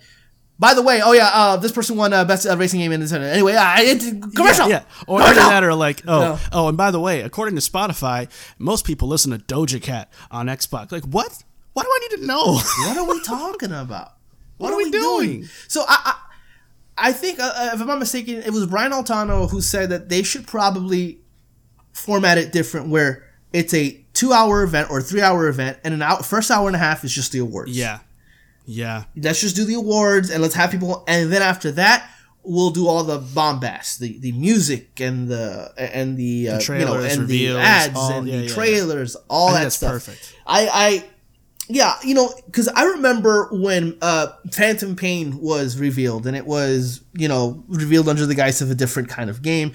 But I remember that award show specifically because there were awards, trailer, awards, trailer, awards, trailer, and one more thing, right? And it was the the the Moby Dick Studios right. that ended up being yeah, and that was a really cool format. But obviously, with the fact that everybody wants in on this, it was a big industry thing. Um, it just became it just became the trailer show, which is fine. You can have that, but don't call it an award show. Mm-hmm. You don't just call it another event, another kind of uh, thing that you do at the end of the year. Uh, you know, but don't call it an award show if you're unwilling to uh, mm, award people. I mean, I don't know. It's it's just it's just weird. Um, it, it, it, was a super weird approach to everything, and this year was the worst year of that. And honestly, we're about to go over them. I think that the trailers that they showed, I don't think it was that good uh, of a year mm, either okay. in that sense. I, I think a lot of what they showed was either stuff we knew about, stuff I'm not very interested about, or didn't show enough to for me to even get excited about. So right. we'll get into that here now, uh, so we can yeah you yeah, know, we'll definitely talk we'll, about we'll, it. We'll get about it. Uh, so let's let's start with the uh, with the award winners. So we'll kind of go through these and, and give our thoughts. Uh, so game of the year. Let's just start from the the biggest one. Uh, went to It Takes Two. Um, were you surprised about this uh, taking the win? Yeah, I was at first, but then kind of as I thought about it, it kind of made sense because you had a heavy Deathloop contingent, I'm sure. You had a heavy Psychonauts 2 contingent, and maybe even a Metroid uh, Dread contingent. But there was also a lot of people who liked It Takes Two. And I think that those might have canceled out each other. Uh, and I think It Takes Two definitely winning that is surprising, but also not so much. I also want to say that I do think that It Takes Two, in terms of a video game, is is is quite an accomplishment because it does so many different kinds of things. So I, I don't want to sit here and say that it's undeserving of winning Game of the Year because Deathloop wasn't great. You know, I, I, look, I'm a huge Arkane fan. It wasn't great. Metroid Dread is very specific. It's a very good game, but it's a very niche audience in terms of people who really like that game, right? It doesn't have the doesn't have the appeal of a Ratchet and Clank. It doesn't have the appeal in terms of like spread out throughout everybody. Same thing Yeah. goes with Psychonauts 2 in that same kind of Metroid Dread category. So with that, it, it takes two actually makes the most sense here uh, in terms of how these awards are, uh, you know, how they come out. Uh, but that's eh, I'm not hugely surprised on, on this, but it, it seems weird still to me. Yeah, I was a little surprised, a little, just based on its, you know, it, it came out a good amount of time ago, and usually there's a good amount of recency bias that happens with uh, award shows. So I didn't think that it was going to get much more than this nomination personally, but it is one of those games that's built that it it's it's probably a game developer's favorite game because they know what Yeah. it took to create all of that stuff and to introduce something new sure. Uh, and interesting in that game as often as it does. Um, you know, we both bounced off the game at a certain point. I think we both kind of realized, okay, I, I know what this is going to continue to do for the most part. Uh, so we didn't come back to it after a while, but I think yeah, we did. We No, finished we- it. Yeah, we, did. not. We stopped at the Yes, we stopped we- at the ice level and we never finished it. No, we came back. We finished this game. Yo, Pablo is tripping. Yo, we never finished it, dude. We stopped at um, it- it's like a, it's like the ice like castle level. It's kind of like Harry Potter looking, and we did the puzzles uh, in there, and then we got to, we got done with all that, and then you, you I never forget it. You like, I'm kind of not feeling this anymore. Really? I'm pretty sure we finished this game. No, no. I I YouTubed it to kind of watch like how everything like buttons up, but we never beat it. So Interesting. never happened. Okay. Uh, but regardless, I mean, I, I think it was a deserving pick based on what the game does and how impressive what it does does. And we had some really fun moments in that game too. So I, I'm I'm cool with Yeah, it. oh, I yeah. didn't go, oh man, that, that's a you know this game got robbed. I felt like it was deserving, even though it was shocking. it's a you know it's a bad year for games. yeah uh, it was in terms of like a lot of good Yeah, games. absolutely. Uh, Deathloop, uh, fucking hell. We'll get into yeah. it. Well, that's coming up next because it did win uh, the award for best game direction. Um, I don't know what that Ah, means. To be I honest think with it's you, because I think mean, it's just because oh you know it, it did the time loop thing and oh that's that's unique. honestly, I, I I love Psychonauts 2, and I think when you look at that game and the way that game kind of is melts into different areas and, and how it's telling a cohesive story through all these kind of variations of like mental states and all that stuff, I think that direction was really well done in that, That game. was I think more pick. than any That was my pick. Yeah, more than any game, uh, really, because you got Returnal, Psych. Like, I guess I have a. I, I guess I don't know how to feel about a game direction if it's a roguelike. Yeah. Uh, because I mean, what do we? I, I don't know. You know, and, I also think Ratchet and Clank being there for best game direction. I mean, I, I think that's a deserving nomination as well. I mean, I, I was personally between It Takes Two, Psychonauts 2, uh, in terms of what I thought was going to win. Mm-hmm. I honestly thought It Takes Two was going to win it based on how it also melds all those little. Games together That's into true. one. Yeah. But uh, but Psychonauts 2 is probably my like fanboy wanting it to win. But you know, whatever. I mean, I don't know. I don't. e- I don't know what this means. I don't know why Deathloop won yeah, this. this was a weird one for me. Um, and and another award that it won that we'll get into in a few minutes. I I, I didn't really think that it deserved to win, um, anything. If I'm being totally, and I'm not saying that just to be Yeah, you know a, a 100%. troll or whatever. I just I, I think that in every category there was a game that I thought was a better fit to win than this one, uh, from a personal Yeah. standpoint. This was one of them for sure. Um, yeah. Best narrative, man, I was hyped about this win for Marvel's Guardians of the Galaxy. I didn't think it was going to win this one personally, but I, but this is what I, I- voted for personally. Like when I when I picked my picks, I'm so happy this one because this story is, you know, we talked about it when we when we were uh, playing it, so underrated, so underrated, dude. So I was I was on cloud nine when this took the award. How did you feel? Yeah, same. I, I think that it deserves it. Um, I think Psychonauts 2 story is a little more complex in its approach to men- mental states and all that stuff. And I think that it's really well written. Uh, but I do think in terms of overall entertainment and kind of just the, the, the entire approach to the game, and really there's a there's a there's a there's a part of me that also was so not into this game at all. Like before it came out. That it- not only does it come out, not only is it good, but the narrative is fucking fantastic. I think um I think I wanted Psychonauts 2 to win, but I think Marvel's Guardians of the Galaxy is the right choice here. I think that, that that's the best narrative of the year Yeah, for me. I, I So, see that. I mean, I don't know. I, I never beat Psychonauts, so I, I'm not going to you know claim to know the you know how how it all wraps up. But I I think some of the mental health elements that the game touches on to me is a bit overblown. I don't think it really goes there in the way that it it's described, not by you, but by other people who talk about the game. It does. It does. It definitely does. To, it it definitely does as a game. Like there's a there's a part of that game where it feels a little wacky in the in its mental approach, mm-hmm. and then it gets really serious in the middle portions. It, it definitely goes there, but overall, when you're playing a game, I just feel like there's two, there's so many elements of Marvel's Legacy. Everybody's talking. Yeah. You know the, the the writing, the wittiness, the banter, all that shit could have gone to hell, and all of it, All works. of it, man. all of it. Loved it. So yeah, yeah. Um, sure. so, Yeah. speaking of uh, Deathloop not deserving to win uh, an award, I thought winning Best Art Direction was was a shock to me. I I don't know on what constellation, what planet Deathloop would win this award over some of these other nominees, but it did. I'm I'm kind of shocked. Do you have the nominees pulled up on, on your side?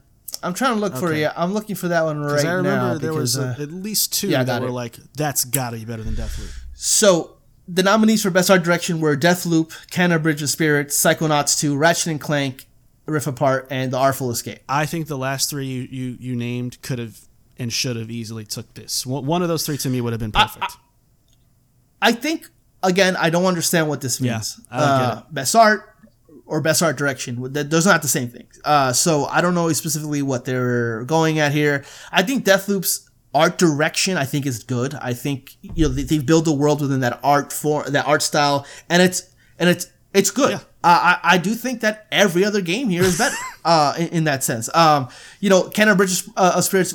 Whatever you may say about gameplay wise, I think with the rod and, and just kind of the, the magical kind of Pixar way that the game was is shown, that is better for me than Deathloop. Psychonauts 2 is literally art direction the game. I mean, Oh, everything is. is. I mean, it's it's literally just you can have it. It's like a fucking Van Gogh painting or some shit like that. I mean, everything is is is, is art direction. Uh, uh, and so I don't understand that. Ratchet and Clank is fucking On a great. technical level, Uh, it's you like, know, come on, who, on a technical level. who better? Yeah, You know, yeah. Honestly, you know, when you look at Ratchet and and, and his kind of uh, art direction and then like the hair on it. I mean, Oh, man. all this little stuff. I mean, it is fantastic. I mean, and the Artful Escape, literally like Psychonauts 2, it's all fucking art direct. I mean, it's called the Artful Escape. Goddamn it! It's, I mean, it's in the goddamn thing. name. Yeah. You know, it, it, it's it's its whole thing, and it is, it is a impressively, it's an impressive game based on its art.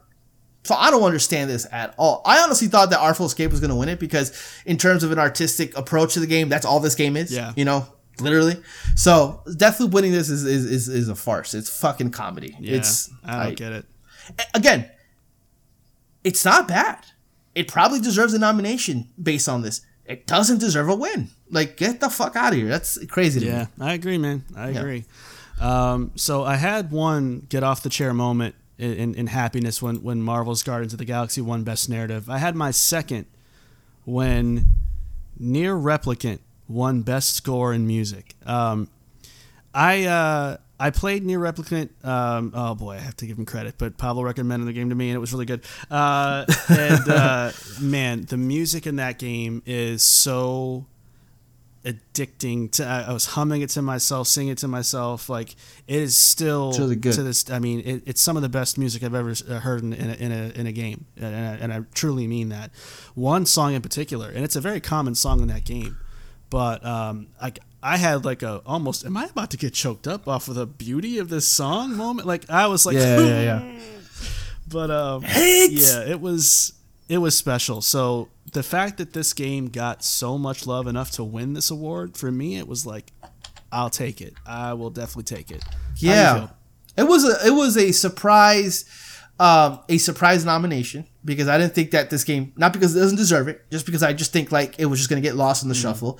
Uh, but that's how good that's how good that this uh this game is in terms of that, that score. When you look at the uh who, who was it? Uh, I forgot his name, but he's done a lot of really good music. Uh, so it's it's it's really good. And he deserved the win. I, I I guess I would say in terms of the other nominations, um, I think maybe for me, I would have liked Cyberpunk uh, to win uh, in terms of that. I think the score of Cyberpunk is Yeah. fucking great. Um, it's you can talk shit all about you want about the game in terms of how it came out and the state it came out. That music hit from day one. That shit was fucking raw as fuck. I love that music. Uh, and I think you know I- Marvel's Guardians of the Galaxy. I, I always have an aversion to those games winning because they're using licensed music. Uh, but there is a art to the way they use uh, the music. It, it it works really really well. Uh, so and then you know the Artful Escape. I, I thought that music was was cool, but I do like that NieR Replicant one uh, one here. I think it, it deserves it. Um, and overall, it, it it really just it really uh, it really makes that game even more. Yeah, definitely, You know? definitely for sure. Um, speaking of sound, we got best audio design that went to Forza Horizon Five, um, which I thought was fitting. Um, definitely a, a, a consolation prize uh, because it's not nominated for Game of the Year, which is still a farce, but um, Yeah. definitely deserving. I mean, you know, it was it, it's great. Uh, you know, all it, to to have that many cars and have to design the sound for those cars, have it sound realistic, environmentally. Uh, like when you're driving through a tunnel or things like that, the the natural sound of, of, of Mexico uh, in terms of the ambiance is all there. Uh, the soundtrack was was cool. I think it's probably the weakest part of the game uh, compared to other Forzas. Uh, there wasn't enough there that was Yeah. up to like up my alley. But other than that, I thought this was a good pick personally. How did you feel? Yeah, yeah, yeah. Yeah, I, I felt the same way. I mean, it, it, like you said, consolation prize. Uh, it's it's it's a shame that this game didn't get more love in other places. Um, you know, based on just the technicality of the game, the fact that it's actually a good game. Yeah. But you know, it is what it is at that point. Yeah. All right, moving on. We got best performance that went to Lady. Uh, I think it's pronounced Dimitrescu or something like that. Uh, Resident Yeah, Evil Village. yeah, Lady exactly. D got that award. So, how do you feel about that? Yeah, I'm uh, fine, good.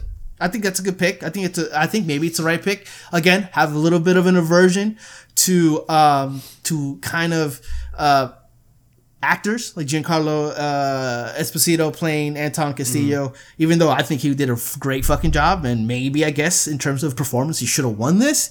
But he's an actor. It's what he does. You know, I like giving the, these awards to people who who uh, who probably don't get much love as, as much as they should. I, I personally would have uh, picked Jason E. Uh, Kelly for uh, Colt for Deathloop. Out of all the places that Deathloop should have won, uh, it should have been here. I think. I think Colt is make made that game bearable. I played it more because of him, I guess. Uh, and I, it's it's uh, yeah. I think it for me, my pick probably uh, Colt. Uh, in that sense, but Lady D is is, is fine yeah, with me. I- she got my vote. Um, I, I think that she's that she was incredible, and we'll, we'll talk about a lot of this stuff when we get to our game of the year uh, discussions. You know, in, Yeah. in a few weeks. But um, I think for me personally, I thought this was a great choice. She was she was very captivating, and, and, and it wouldn't have been possible without uh, having such a good voice actor and a good performance uh, to go along with it. So I, I think this is a good a good choice. she she almost made me stop playing the game after her Mm-hmm. because in my I'm like how it's gonna not gonna get any better and it never does. Yeah, she, she- but, she she was like the Voss of, of of this game. You know what I mean?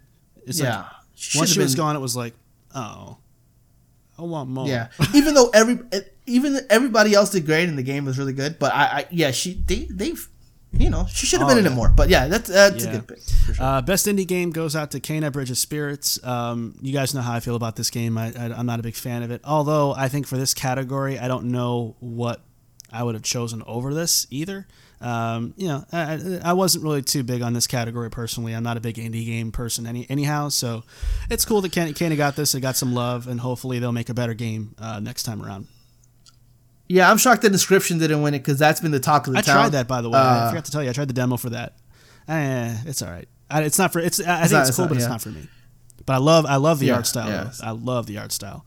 Yeah. Um, so for Inscryption and Loop Hero are games that people have been talking about incessantly. Uh, Loop Hero just came out on Yeah. Switch yesterday, I think. Uh, it's a card-based game, so it's not going to be something I check out. But you know, uh, people really love Death's Door too. I mean, Th- Death's Door is going to be in a lot of people's top five I think so, lists. too. Uh, Yeah. So so it's really weird that I didn't win here. I, uh, uh, I think it, it probably should have been Death's Door. Twelve minutes should definitely be on the most disappointing game of the fucking year. Uh, man, people talk about that game so much, you know. But Anyway, yeah, it's fine. Whatever. Moving on, we have best action game, and it goes out to Returnal. Um, Returnal, as of late, has been getting a lot of like resurgence with how people, how much people love it. So I wasn't shocked that that it won um, in in in this category per se. It wasn't something that I loved at all. Uh, and, I, we talked about it on consolation our prize but as yeah, well. I, it it was sort of like a consolation prize to me, um, where I think it, it made sense that it won something, and I'm cool with it winning this one, but it wouldn't be my pick personally.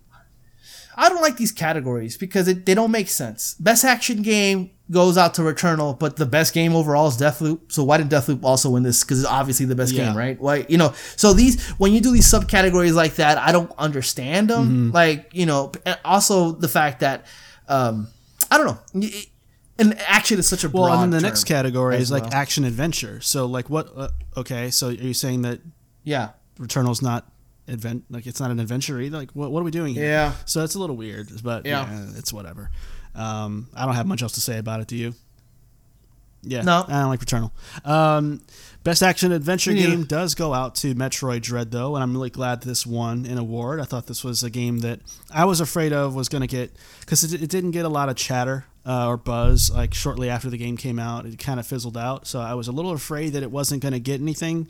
Uh, but I'm I'm cool with it getting this, and I think it is a, it is the right. Um, it is the right category for I think a game like this to win because it's very much it is I- very much that fitting yeah, in this I- in this pot. I think people would have rioted if this didn't win there. I mean, I, I, honestly, if I had to bet money in any of these awards, my money would have gone to Metroid Dread winning Mm. this category. I mean, there's just no fucking way. First of all, it gets a nomination, so people, Yeah. you know, know about it, right? and then, so uh, there's just no way. I, I didn't think anybody was going to pick any other game than than Metroid Yeah, Dread. So same. Um, all right, consolation prize. Oh no, no, not not yet, not yet. We'll get to that in a second. Uh, best RPG uh, goes out to Tales of Arise. I don't think that there was a much better option here. Personally, I think. Uh, yeah, I mean, I, I guess I'm I'm still thinking. You know, uh, you know the the actual 2021 releases. I think I think Tales of Yeah. Arise made the most sense. Um, I didn't. I, I think Cyberpunk has a case to make to win it, but I think people are still too salty, which I think is kind of. I got robbed. You really get over that shit. Cyberpunk is. we'll have a conversation later on. But Indeed. Should have won this, and also should have been nominated for uh, Game of the Year as well. That's just Hot Take City. All right. Uh, best uh, sports slash. it, it, It's a hot take. It's a hot take today. When that game comes out for next gen and it's good to go, people are gonna be writing these uh, the misunderstood game of the generation type of uh, of that voice articles. too? Yeah, absolutely. Great. Uh, okay. Best sports slash racing game goes out to Forza Horizon 5. We're sorry, Forza here. You can Duh. win two awards. Uh, that's all this sounded like to me. Uh, obviously, this one was a given because of the category. Um, again, sad that it didn't get more love and, and, and uh, was put in the Game of the Year category. But no, su- Yeah. no surprise that it won. Um, best multiplayer game, It Takes Two. Um, made sense to me. I think this was cool. I think so. Um, You know, it's it's uh, it's it is the most unique use of multiplayer uh, in terms of its co-op use and, and functionality. It's fresh, it's interesting, it's fun, uh, and it's definitely doing something that uh, we haven't seen in a long time a, a, as good as it is. So I was happy with this choice personally. Um, any thoughts on this one? Yeah. No, uh, that's that's the right Yeah. choice. You know, everything else in this category is Back 4 Blood, Knockout City, Monster Hunter, uh, Rise, New World, and Valheim. I guess a, a case could have been made for Valheim because that game was like huge for like. and, people uh, do like New World a lot uh, too. But I, I think it takes two is just a different Yeah. a different league. Yeah, it, it's it's it's it's the game. It's its whole it's its whole appeal. It's its whole approach. You know, Josef Fares is unapologetic in his vision, and literally make a game that makes a game that you have to play with somebody else. Nobody does that anymore. They just you could play by yourself if you want. It might not be the best experience, but you can do it. This game by itself would have been not good. So you know he unapologetic to his vision, and it's great. And I think it deserves to win best multiplayer. And the last one uh, is most anticipated game. Elden Ring won this one. Were you su- were you surprised about this one compared to Zelda because and, it's- and it ha- God of War and all that? Like, man, No, because because the reason is is Elden Ring is the closest to release. The hype is at its all time high right now, and then games like God of War Ragnarok don't have a release date. Horizon Forbidden West could have probably made a run for this uh, for its money in, that sense, but you know, Elden Ring contingent, those people, it's a 100% fan base, and they're very Uh, I I don't know anybody who is a rabid Horizon defender as there are from FromSoftware That's games true. defenders. So Yeah. that that in its own uh, sequel Legend of Zelda. Uh, I that game is done. Nobody knows when that game. It had kind of a confirmation that's coming out next year because they showed the Nintendo thing and it said what's coming out in 2022 and they showed it there. I was looking for that, making sure that that was on there because I was like, yeah. Uh, and then Starfield is coming out at the end of next year. It's a new IP. You know, I, I don't think there's people think it's going to be bad. I just think when it comes to recency bias, it just had its its its um that that beta. People are really into it. Yeah, Elden Ring makes a lot of sense to me. But overall, this category, fucking, what is this category? Get this category the fuck out of here. You're giving you're giving people awards for things that they've accomplished, but then you have a category that you're giving an award to a, a group of people who've done nothing yet, who've not accomplished anything, who've not proven anything with the with the IP. Here's a whole bunch of shit here. Thank you for doing this. You are the best at this thing. What, you're the best at making anticipation? what are we doing here? You're giving an award for nothing. These people have done nothing. They have proved When nothing. you put yet. it like that, award when is dumb. it like that, that does make sense. I, I didn't think about it that way. It's make, it don't make no Oh sense. man, make it make sense. Geoffrey, Kigali, Kahili. Kiga balls. Come on, man. All right, so uh, rounding out our Game Awards discussion, we are going to talk about all the trailers, reveals that we saw at this event, and so we're just going to kind of go uh, somewhat in order of, of when they were um, shown to us. And so we got a couple of pre-show things in here, starting with uh, a new trailer for Tunic. I know this is a game that you've been really kind of interested in. Uh, no, not anymore. Not anymore. After that trailer, I mean, after that demo, Oh. um, that it was, it's too much Dark Souls, not enough Zelda, and also art style is really cool, but ultimately, I don't, I don't. After, I like Dark Souls. That's it. I don't like Dark Souls likes. I don't. Uh, that's kind of something that I've realized with Death's Door being a game that I had a lot of fun up front, but then realizing I don't like this kind of game in this kind of setting, which is what Tunic is Yeah, 100 percent yeah. of the way. It, it really is, and- and this creator is really open about it. It is inspired by Zelda and Dark Souls. It is, and it is those Yep. two things to a T. And at that point, I think the game looks beautiful. It looks good. I am not really too excited about this anymore. so Yeah, I, I it is what it agree. I think if you're if you loved uh, Death's Door, you're gonna probably love this. But this to, for this almost the exact same reasons. I, I just don't need to keep seeing Dark Souls elements in other other genres. I'm just kind of tired of that. Um, let let it, let it be in its own lane, I guess, and, and stop trying to infuse Yeah. this stuff that you're doing as a top down isometric game with Dark Souls. Like, what are we doing here? Stop. Also, the Zelda formula works. Yeah, you don't it's a proven need formula. I don't understand. Yeah, you don't need it. You Yeah, don't, you don't really need to do this stuff. I don't understand why people want to do more. yeah. And it's like, it feels like I, I'm being smart about my development, but it's also you're not because you're just instead of being inspired by one thing, you're inspired by two things, and really you're leading letting that lead the way in terms of how you develop a game. So it's I don't know. Yeah. Um, so up next, they showed uh, the debut trailer of The Expanse, a Telltale Games series. Um, I kind of dig The Expanse. I like that show, and I think this is Yeah, me too. personally. I'm not gonna lie. I was hoping to see The Wolf Among Us two, uh, or season two, Uh, because I've been dying to see. You know, if, if they if they're gonna actually bring that back, like like I hope they will. But I'm kind of I'm kind of interested in this. I'm not gonna lie. I'm, I'm I'm not too excited yet because Telltale's not a company; it's a noun. It, it's it's it's all it is now. That that, that doesn't exist. So, a Telltale game is is series. I, I don't understand what they're going for here. What do you mean?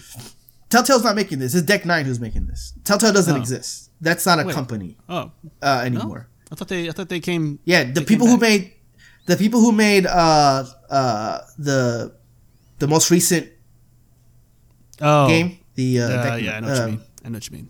I can't. we're, Uh, we're recording, co- so I uh, don't even know. I'll, I'll know when we stop Yeah, recording. I don't know. No way of no, no way of knowing. But uh, I know. Um, uh, True Colors. oh, Life is. Strange. Uh, Dontnod. Life is True Colors. That yeah. Don't no no. Dontnod didn't make that. It was Deck Nine who Really? made that. Okay. Yeah, man. Deck Nine has taken over that that whole kind of yeah yeah. So Deck Nine has taken over that entire kind of uh, Genre, I They've guess. taken the donuts and then they've taken the Telltale and now they're making this and uh, again they're using Telltale games as a noun here. Uh, so Mm. Okay, I see what you you get mean. excited, but then it's really not really being made right now. So we'll see. I I love you know, Life is Strange, True Color. I thought it was great. You not so much, but I think that this game lends itself to, uh, you know, this experience, the expanse, it lends itself to that kind of experience. I just don't know if I'm too excited. I don't know exactly, you know, what to expect here is basically what's happening. And the fact that it's calling itself Telltale Games, I feel a little Yeah. weird. Okay, I can see Uh, that. I'm, I I just think yeah. that the sci-fi drama aspect of it is a good fit for this. Though, Yes. For this type of game. Yeah, yeah. The experience should work. Yeah. All right, so this one has been getting the most hype out of all the stuff that uh, was shown, and it is absolutely Hellblade 2 Senua's Saga. We saw a real time gameplay trailer uh, showing uh, a section of the game. Um, people are really, really shocked about how good this game is is looking and, and, and coming along. How are you feeling about this, though? I got okay. I think visually this shit looks crazy. Like crazy, oh! it looks nuts. I was waiting for Like, you to use it's- it somewhere.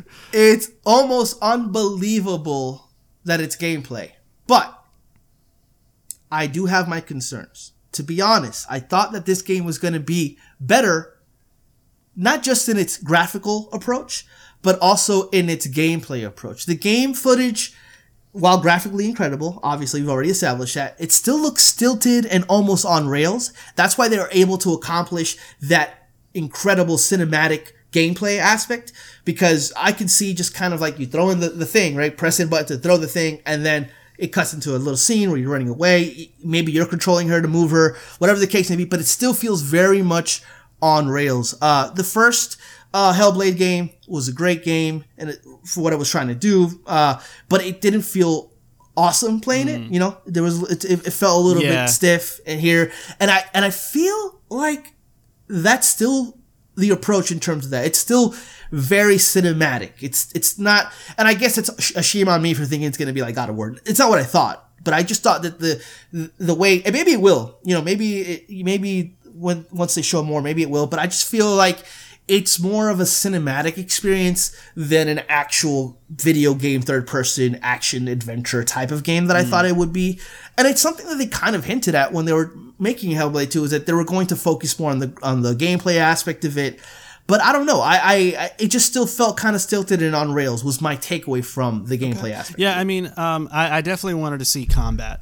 I, that, that's what I was hoping for the most, and because I, I, you know, the first game, uh, the combat was very hollow. It was just parry slash slash parry slash, and Yeah. that's fine for like an hour, but you have to have more than that Yeah, going yeah, yeah. on, and and um, I think that they are definitely going to position. They being Microsoft are going to try to position this not directly or any kind of like obnoxious way, but this is kind of going to be their their God of War in a sense. It's that's it's got a similar sort of over the shoulder cinematic vibe. It's it's very mythical in, in some ways too. It, it- you know, uh, at least aesthetically.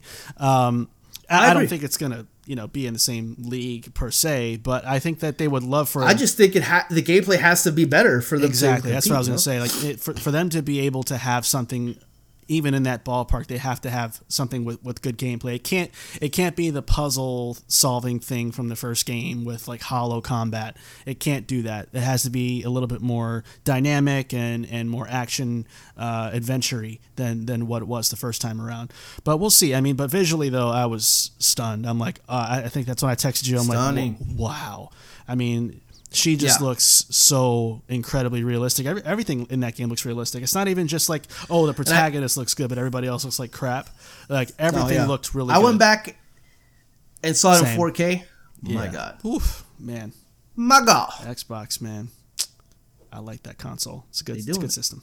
Um, speaking of, uh, you know, something that looked good graphically, I'd say the Star Wars Eclipse uh, reveal trailer looked pretty good graphically. It's from Quantic Dream, uh, the people who made Detroit Become Human, uh, Heavy Rain, uh, what else? Beyond Two Souls, Beyond Two Souls. Uh, Fahrenheit, or what? A, Yeah, th- those bad games That's that are shit. overrated. Um, a little bit. how do you feel about this one?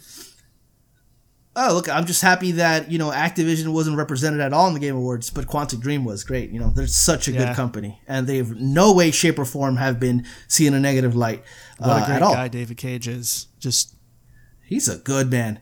Uh, fuck that. Fuck all this shit. Uh, I've never been as low as I've been on Star Wars from a fan standpoint because I think that the you know the, the sequels that came out uh, fairly recently failed to to even reach the heights that uh, you know the original did. Obviously, you know that's just a hard cookie to crack in that sense. But the the games have been good. I mean, we're, we're seeing a, a, a, a you know uh, the Star Wars games have that are coming out seem to, to really get the the IP more than movies do, and I don't know what this is gonna be. When you look at a Quantic Dream game, I don't understand. You know, Star Wars is lightsabers, action. There is a political element to it, especially with the prequels. I'm not sure I want to stand there in the console and kind of uh, talk about pol- Star Wars and uh, politics and Star Wars with Quantic Dream. I don't know. I don't know if they're going to get out of their way in terms of how they make games. If they're going to go more action uh, adventure, you know, oriented. I don't know what's going to happen here. Uh, Quantic Dream is a very specific kind of mm-hmm. game which they've made and iterated on and reiterated on, and it's gotten better graphically. Sure, I think that the writing is horseshit. I think that they are they think they do important work when they do not. Uh, you know, I, I I I don't I think Star Wars is perfect because they they write a lot of bullshit. The Star Wars is a lot of bullshit, so it's a perfect vehicle for them and their writing skills. Messy. However. all right, all right. However, I don't know. I don't know what this game is going to be you know, mm. like in terms of how am I going to play it, you know, that, which is very important to me uh, yeah. uh, in that sense. You know, uh, earlier you said tough cookie to crack. I just want to acknowledge that for a second. That I just thought of like a like ridiculously hard cookie to bite through, um, like just a stale yeah. cookie, and that's actually a pretty fitting description for how I feel about this. It just feels like a stale chocolate chip cookie that just used to probably taste good, but then you realize it's just a chocolate chip cookie. Like and yeah, looks good. Yeah, I mean, it, it, it's so Quantic Dream. Like it has like the close up of a retina, like of an eye, to see how oh look at the yeah. detail, look at the eyelashes, and you know it's it's it's the same thing, and it's like you know it's gonna be like it's it's gonna be like the the finger gymnastics game of hold L two and tilt the left analog stick quarter clockwise and just to swing your lightsaber left or something dumb like that. Like I could just see it now. It's gonna yeah. be annoying, um, but hey, I, I think it's I gonna be that cool spectacle looking game to kind of show off nice looking graphics, but other than that, I have no interest in actually playing this thing at all. Yeah, I don't know, man. I, like I said, we don't. I, I am really interested to see what, if it's like Heavy Rain or in that way. It's like why I don't want to do that in Star Wars, but we'll see. Um, up next, we have Wonder Woman, uh, which is being made by Monolith, the creators of the uh, Shadow of Mordor series and the owners of the Nemesis system patent, which will be used in this single player open world game. Uh, a little bit of a weird marriage there of uh, you know going open world with a you know a Wonder Woman character with a Nemesis system too. I wonder how they're gonna pull all that together, but I'm interested to see how it comes out. But I just don't have any interest in this game as somebody who's not a big comic fan. So how do you feel?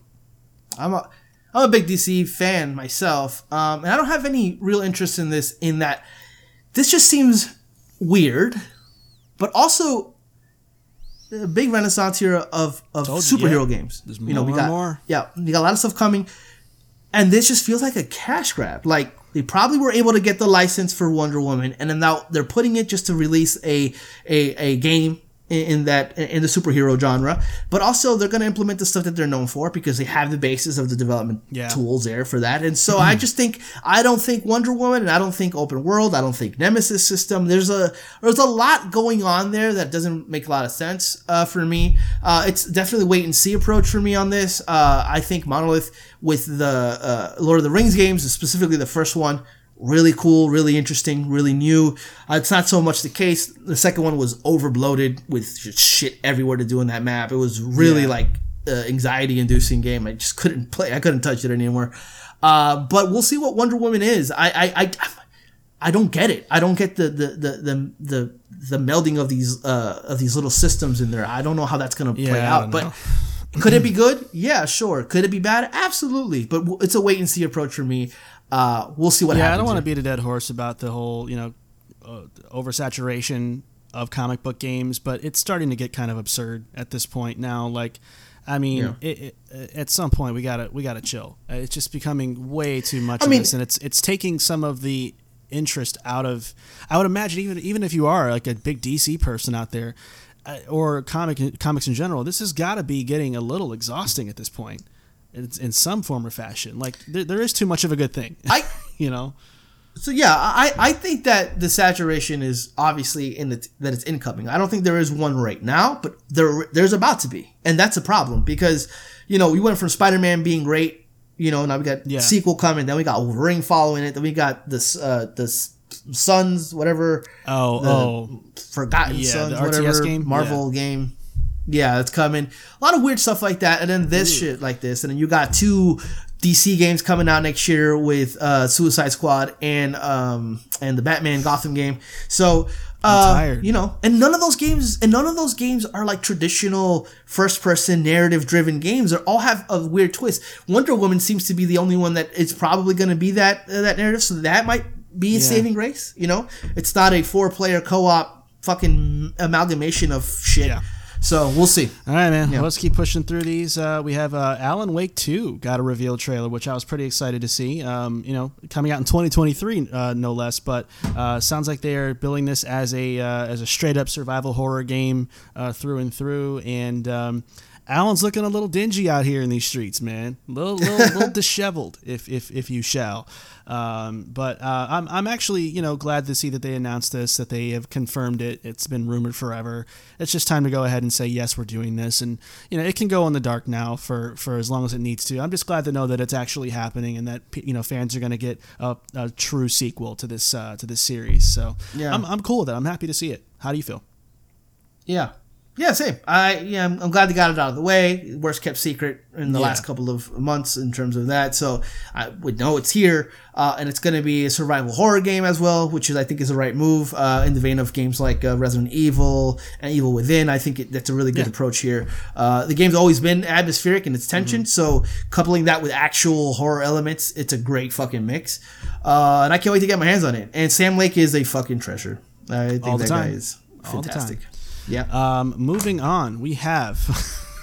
so, inside baseball, I didn't even write this in uh, to our docket, um, but Pablo snuck it in. Uh, Warhammer 40k, Space Marine 2.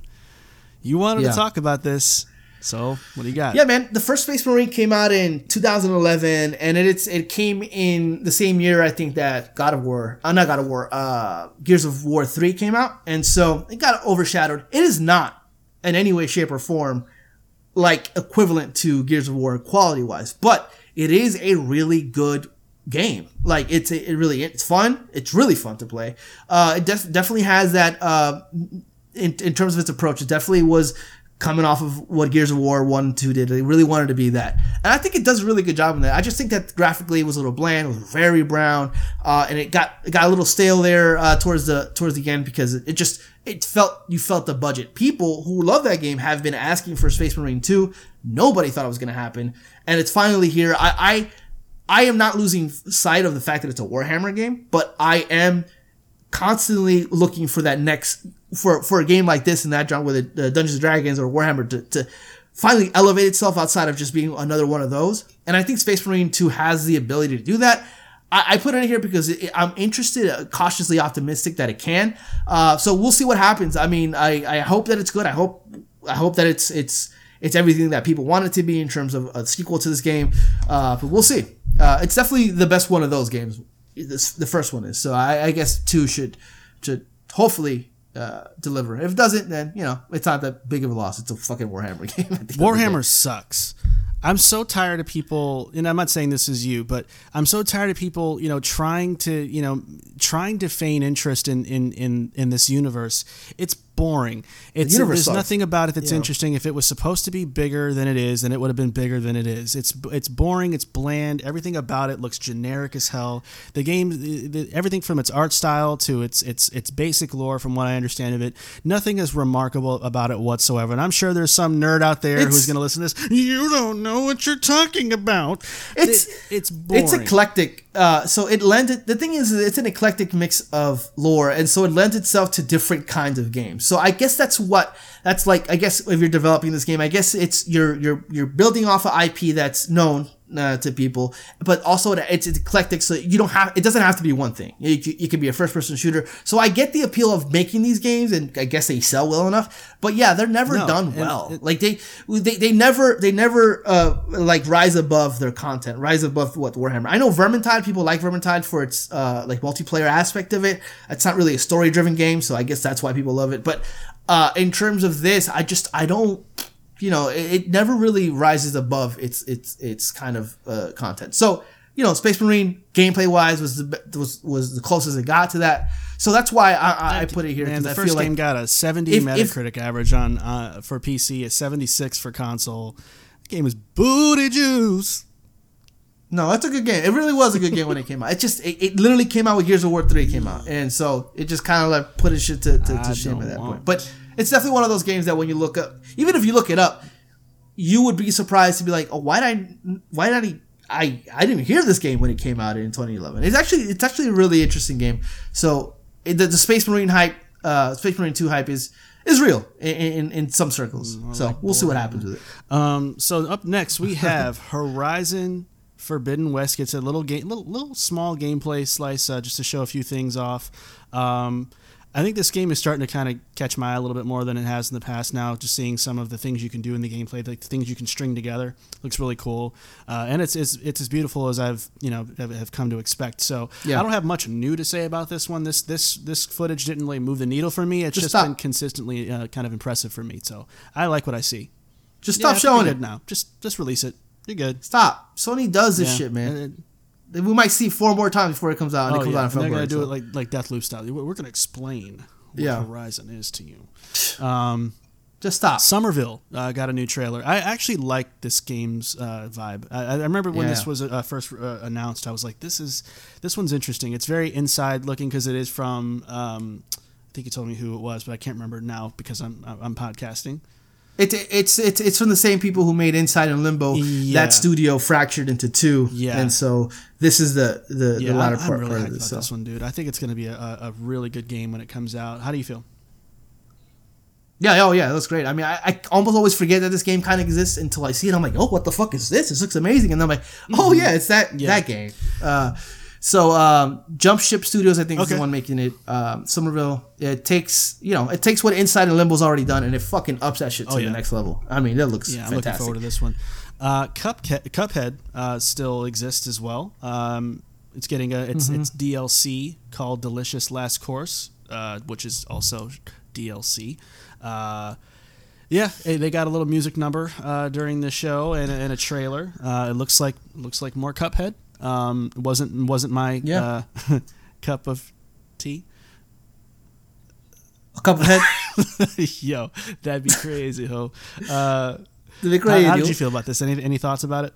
Yeah, I, yeah, I think Cuphead is fine. I, I- played through uh, through some of it. I liked I liked what I played, but ultimately fell Yeah. off of it. Uh, but you know, this seems to be a pretty significant upgrade as well. I mean, it's a whole new island, level bosses. It, it Hmm. almost seems like it's doing the the most it can without it being a sequel. Uh, in that way, um, this is a very anticipated DLC. Like it's been, uh, it's been um, it's been talked about for a very very Mm-hmm. long time like i think a year after it came out so you know two or three years in it, it looks like it's going to be that next I, I almost think that it probably could be a sequel but i think that that studio wants to do something else that's not cuphead related and so instead of kind of making this whole thing it's it, they're relegating to Yeah. to to the um dlc and also they're making a, a netflix tv show Mm. uh, as well that uh on cuphead so they're probably concentrating it's on like- that but yeah comes out in Ju- uh, june 30th so it's still yeah, a little ways off, I think I think I think it'll be good for fans. I think fans will probably dig it. It looks like it's just going to be just as crazy and, and, and hard and difficult, but cool looking as ever. So uh, excited for fans. Yeah. Um, I know as a Sonic fan, uh, no, I'm not a Sonic fan. Uh, Sonic Frontiers gets a Ain't no Sonic fans here, bruh. gets a debut trailer. Uh, it is uh, slated for holiday 2022. Um, yeah, that's cool. Um, I mean, uh, Look, yeah, is uh, this going to be the is this to be the the Breath of the Wild of Sonic Oh my God. the Hedgehog? Stop. I, I think sometimes Marco and I dislike a specific game, and we can play it up for jokes. This is not this is not the case for Sonic games. This is we might come out as as, as trying to be funny, but we also hate. not to hate it. It's just that we don't think that this this franchise deserves any kind of accolades uh, or. I don't know. I, look, I was a Nintendo kid, so I don't have to pretend that Sonic was a good platformer. That's all I'm saying. But can an open world Sonic game work? Maybe. I don't fucking know. They didn't really show much. Uh, but it's gonna have to do a lot of heavy lifting to convince me. I if this game were to get canceled today, I would not give a flying fuck. Uh, but I will say that trailer for the, the movie looked kind of good. Like good. it was kind of. lie, yeah. I was like, yeah, it looked actually pretty cool. So, but other than that, get, who gives a fuck Yeah, about and it's cross gen too, so it's not going to look that great. It's probably not going to run that great. Oh, Yeah, it's cross-gen? It's, it's nah, Oh, nothing to that. it that's exciting to me at all. Um, so, Suicide Squad gets a gameplay trailer debut uh, at the show. Um, the Breath of the Wild of, uh, of of comic book games. I'm just kidding. Now, I'm just that's just going to be what I'm going to say about the rest of these games we're going to talk about now. Um, I um, man, I'm a little lukewarm actually.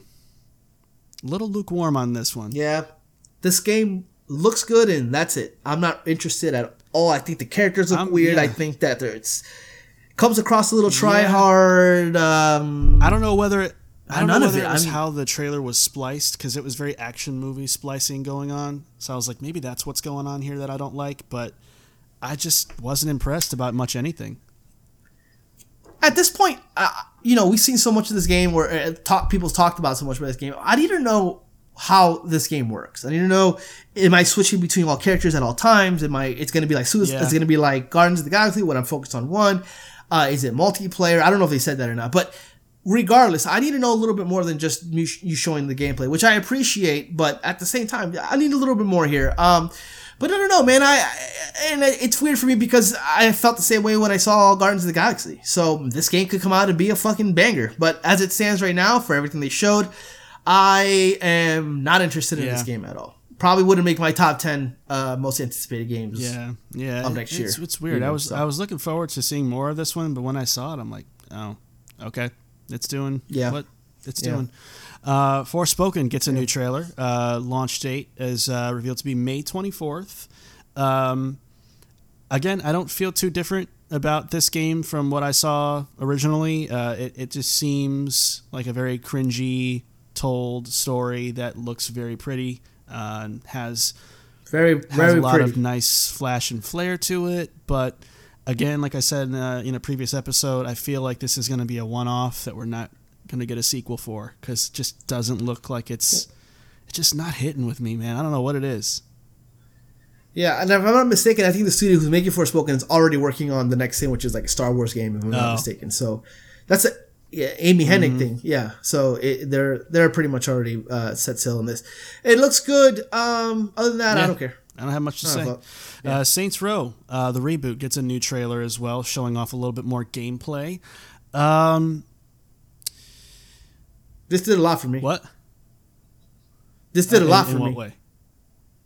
Oh, in a good in way. In a good way. Okay. Like I, yeah, yeah. I'm really. I, I think it looks crazy. I think it looks really like a really fucking good time. Like I, I, I- at first graphically, uh, you know, whatever. I, this is Saints Row. Uh, so. Uh, I'm not really gonna put too much into that right now. They have some time to fix whatever they need to fix, texture wise, whatever. But gameplay, just moment knowing gameplay, this did a lot for me. It's like it looks really fucking fun. Yeah. Like it looks like a good time, and that's all you kind of want from a Saints Row game, really. It's just a bombastic kind of sandbox experience, and this this showed that to me in Yeah, space. it's weird because it did exactly what I thought it was going to do. It looks exactly how I thought it was going to look, and I still am looking forward to it just the same. But there was just something about the familiarity of it that just I don't know if it was just Yeah. in the moment, but I just was like, oh, okay.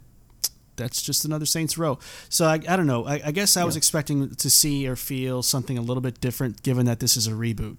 Uh, it just doesn't feel like there's anything you look at that game and see that, that screams reboot at all now.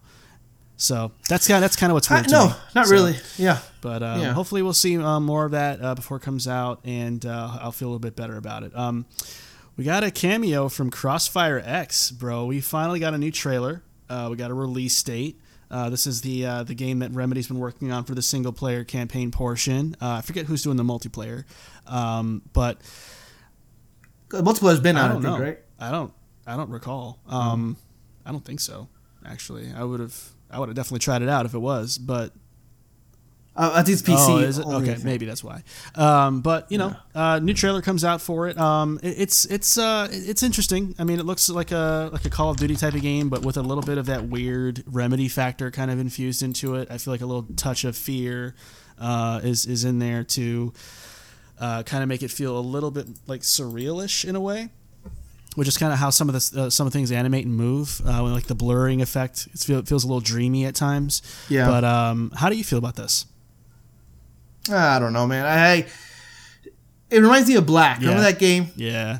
Black, and it reminds me of that, and a little bit of Call of Duty, and a little bit of Crysis, all like mixed into one thing. And I guess it looks cool. My thing is, I I think any other studio making this, I'd be Yeah. like, yeah, whatever. But it, since it's Remedy, I'm kind of interested to see what they do with the story. Uh, it's Game Pass game. It's coming out in a very busy Hmm. February. I don't know if that bodes well for it in that it's Game Pass, so you know people are going to play it, or if it's just kind of going bye bye sleepy bye. You know, like this is how where we can this is where we can tuck it in right between these little games here, and we will hopefully never Sounds talk about cozy. it. We'll see. Um, I skipped over a few games by accident. um, I, uh, I missed a Plague Tale Requiem. This was actually, I think, out of all the games we saw here, uh, other than Hellblade 2, this was probably this the game I was most impressed with, just with how it looks and how it, it's it's Yeah. it's uh, taking shape. I'm really excited about this one. Um, I think this game looked really good. I think it, it I was watching some some like reaction streams and people kind of stopped and went, well this looks good. Uh, so I think it, it caught some people's attention. Um, I, I loved the first game, as I said, uh, you know, the last episode we were doing our predictions for Metacritic. Uh, so I think this is taking shape really nicely. I'm really excited about this one. Yeah, I think um, it looks great. Um, I think a lot of the gameplay, moment to moment gameplay, looked a lot better, smoother in its animation, which was the thing that I was worried about. Uh, I'm More action too, Huh? more combat. Was that? Yeah. Yeah, yeah, yeah. When I when I when I was doing my uh the predictions for Metacritic, that's one of the complaints that it has. Like, I hope it's a little bit more smoother in its approach to moment to moment gameplay, and it definitely looks like that. But really, uh, it, it just looks Mm-hmm. awesome, and just it it looks like a good time. Um. I don't know about the voice acting too much, but that doesn't matter. I mean, it was a little bit weird, but I, I, I I'm actually anticipating this game now. It's, it's, it's, it's a game that I'm definitely looking forward to. Did it have a release date? I don't think so. I don't know. I don't think so. Uh, yeah, Yeah. I don't think it's been determined yet, but um, hopefully sooner than later because I'm wanting, wanting to play that thing. Uh, and it's on Game Pass. Um, Dying Light 2, uh, Stay Human gets a story trailer. This did just about nothing for me uh, at all. Um, I think I'm just kind of ready to try the game out now. I don't really care anymore. So That's I have right. nothing to say about Yeah. this one per se. Anything on your side? Nothing at all here either, except uh, when it comes out, I'll, I'll try it because Agreed. Dying Light is cool. Uh, speaking of uh, trailer I didn't need, Elden Ring uh, gets a new CG story trailer. fuck was this? Um, that lore heavy, but explain nothing, nothing, dude. I- this why looks does this? Oh my god! I don't want to like keep beating dead horses, but it's like, why did you move away from Dark This- Souls, the, the Dark Souls series, to do this, and then it's the same type of thing? and I think it's the same like voice Oh. actress too that does all the little Why intros. this? Why did they do Um, this? I really think, and I'm willing to put some money down that this is the intro trailer, CG trailer Oh. to the game. Like every game, every Dark Souls games has like a little bit of a kinda thing, yeah. CG start that go, right before it goes to the start menu. This looks exactly like one of those, and I would be shocked if it wasn't that. Yeah. So I think they, I think this almost was like, oh, this is the biggest stage in the world right now in terms of showcasing video games. Let's, you know, double our efforts, put Elden Ring there again, whatever. I, they probably could have showed a gameplay. Give me something else. This was yeah. This was pointless. yeah, Um, yeah. Arc Raiders uh, gets a debut trailer. It's a new PVE experience. Um, this one was kind of. Uh, I was ready to write this one off as I was watching it, but I'm like, "Mm, this is kind of looking all right. Um, so I like the art style too. It's very NASA looking uh, as well. Um, Yeah, yeah. Kind of feeling it. I think the only thing that was weird about it was the music in the trailer was like completely unfitting. Yeah, like, what is this this pop always- song? Um, Again, it, it's it's they had the license, so they felt they had to use it. I Yeah. guess. Um, Arc Raiders looks really dope, though. I agree. Uh, not much to say about it. I think it's just gonna something I'll, I'll keep an eye on when it comes out eventually. And then lastly, they uh, they they show some uh, some stuff for the new Matrix movie, and then they uh, announce that the Matrix Awakens, which is the playable experience uh, that. Uh, I'm excited about that yeah, movie, yeah, by the I way. too, for sure. Uh, but the the playable Matrix Awakens experience uh, went live during the show. Uh, everyone went and tried it out. A lot of people are singing its praises. Um, you got a chance to try it out yourself, I'm, I'm sure. How did you feel about it? Yeah, it's not a game. I mean, I, I think um it's I think people playing it like a video game, I've seen people do that. It sucks. Um because it's not really built to drive around and it, it's just trying to show you reflections and stuff like that. Character models, all that shit looks horrible. Uh but ultimately it's really kind of if they're able to take everything from Unreal 5 that they showed in these little particle effects and everything and really put that into a game that really works, that's a, that's a game changer, man. Unreal 5 looks crazy.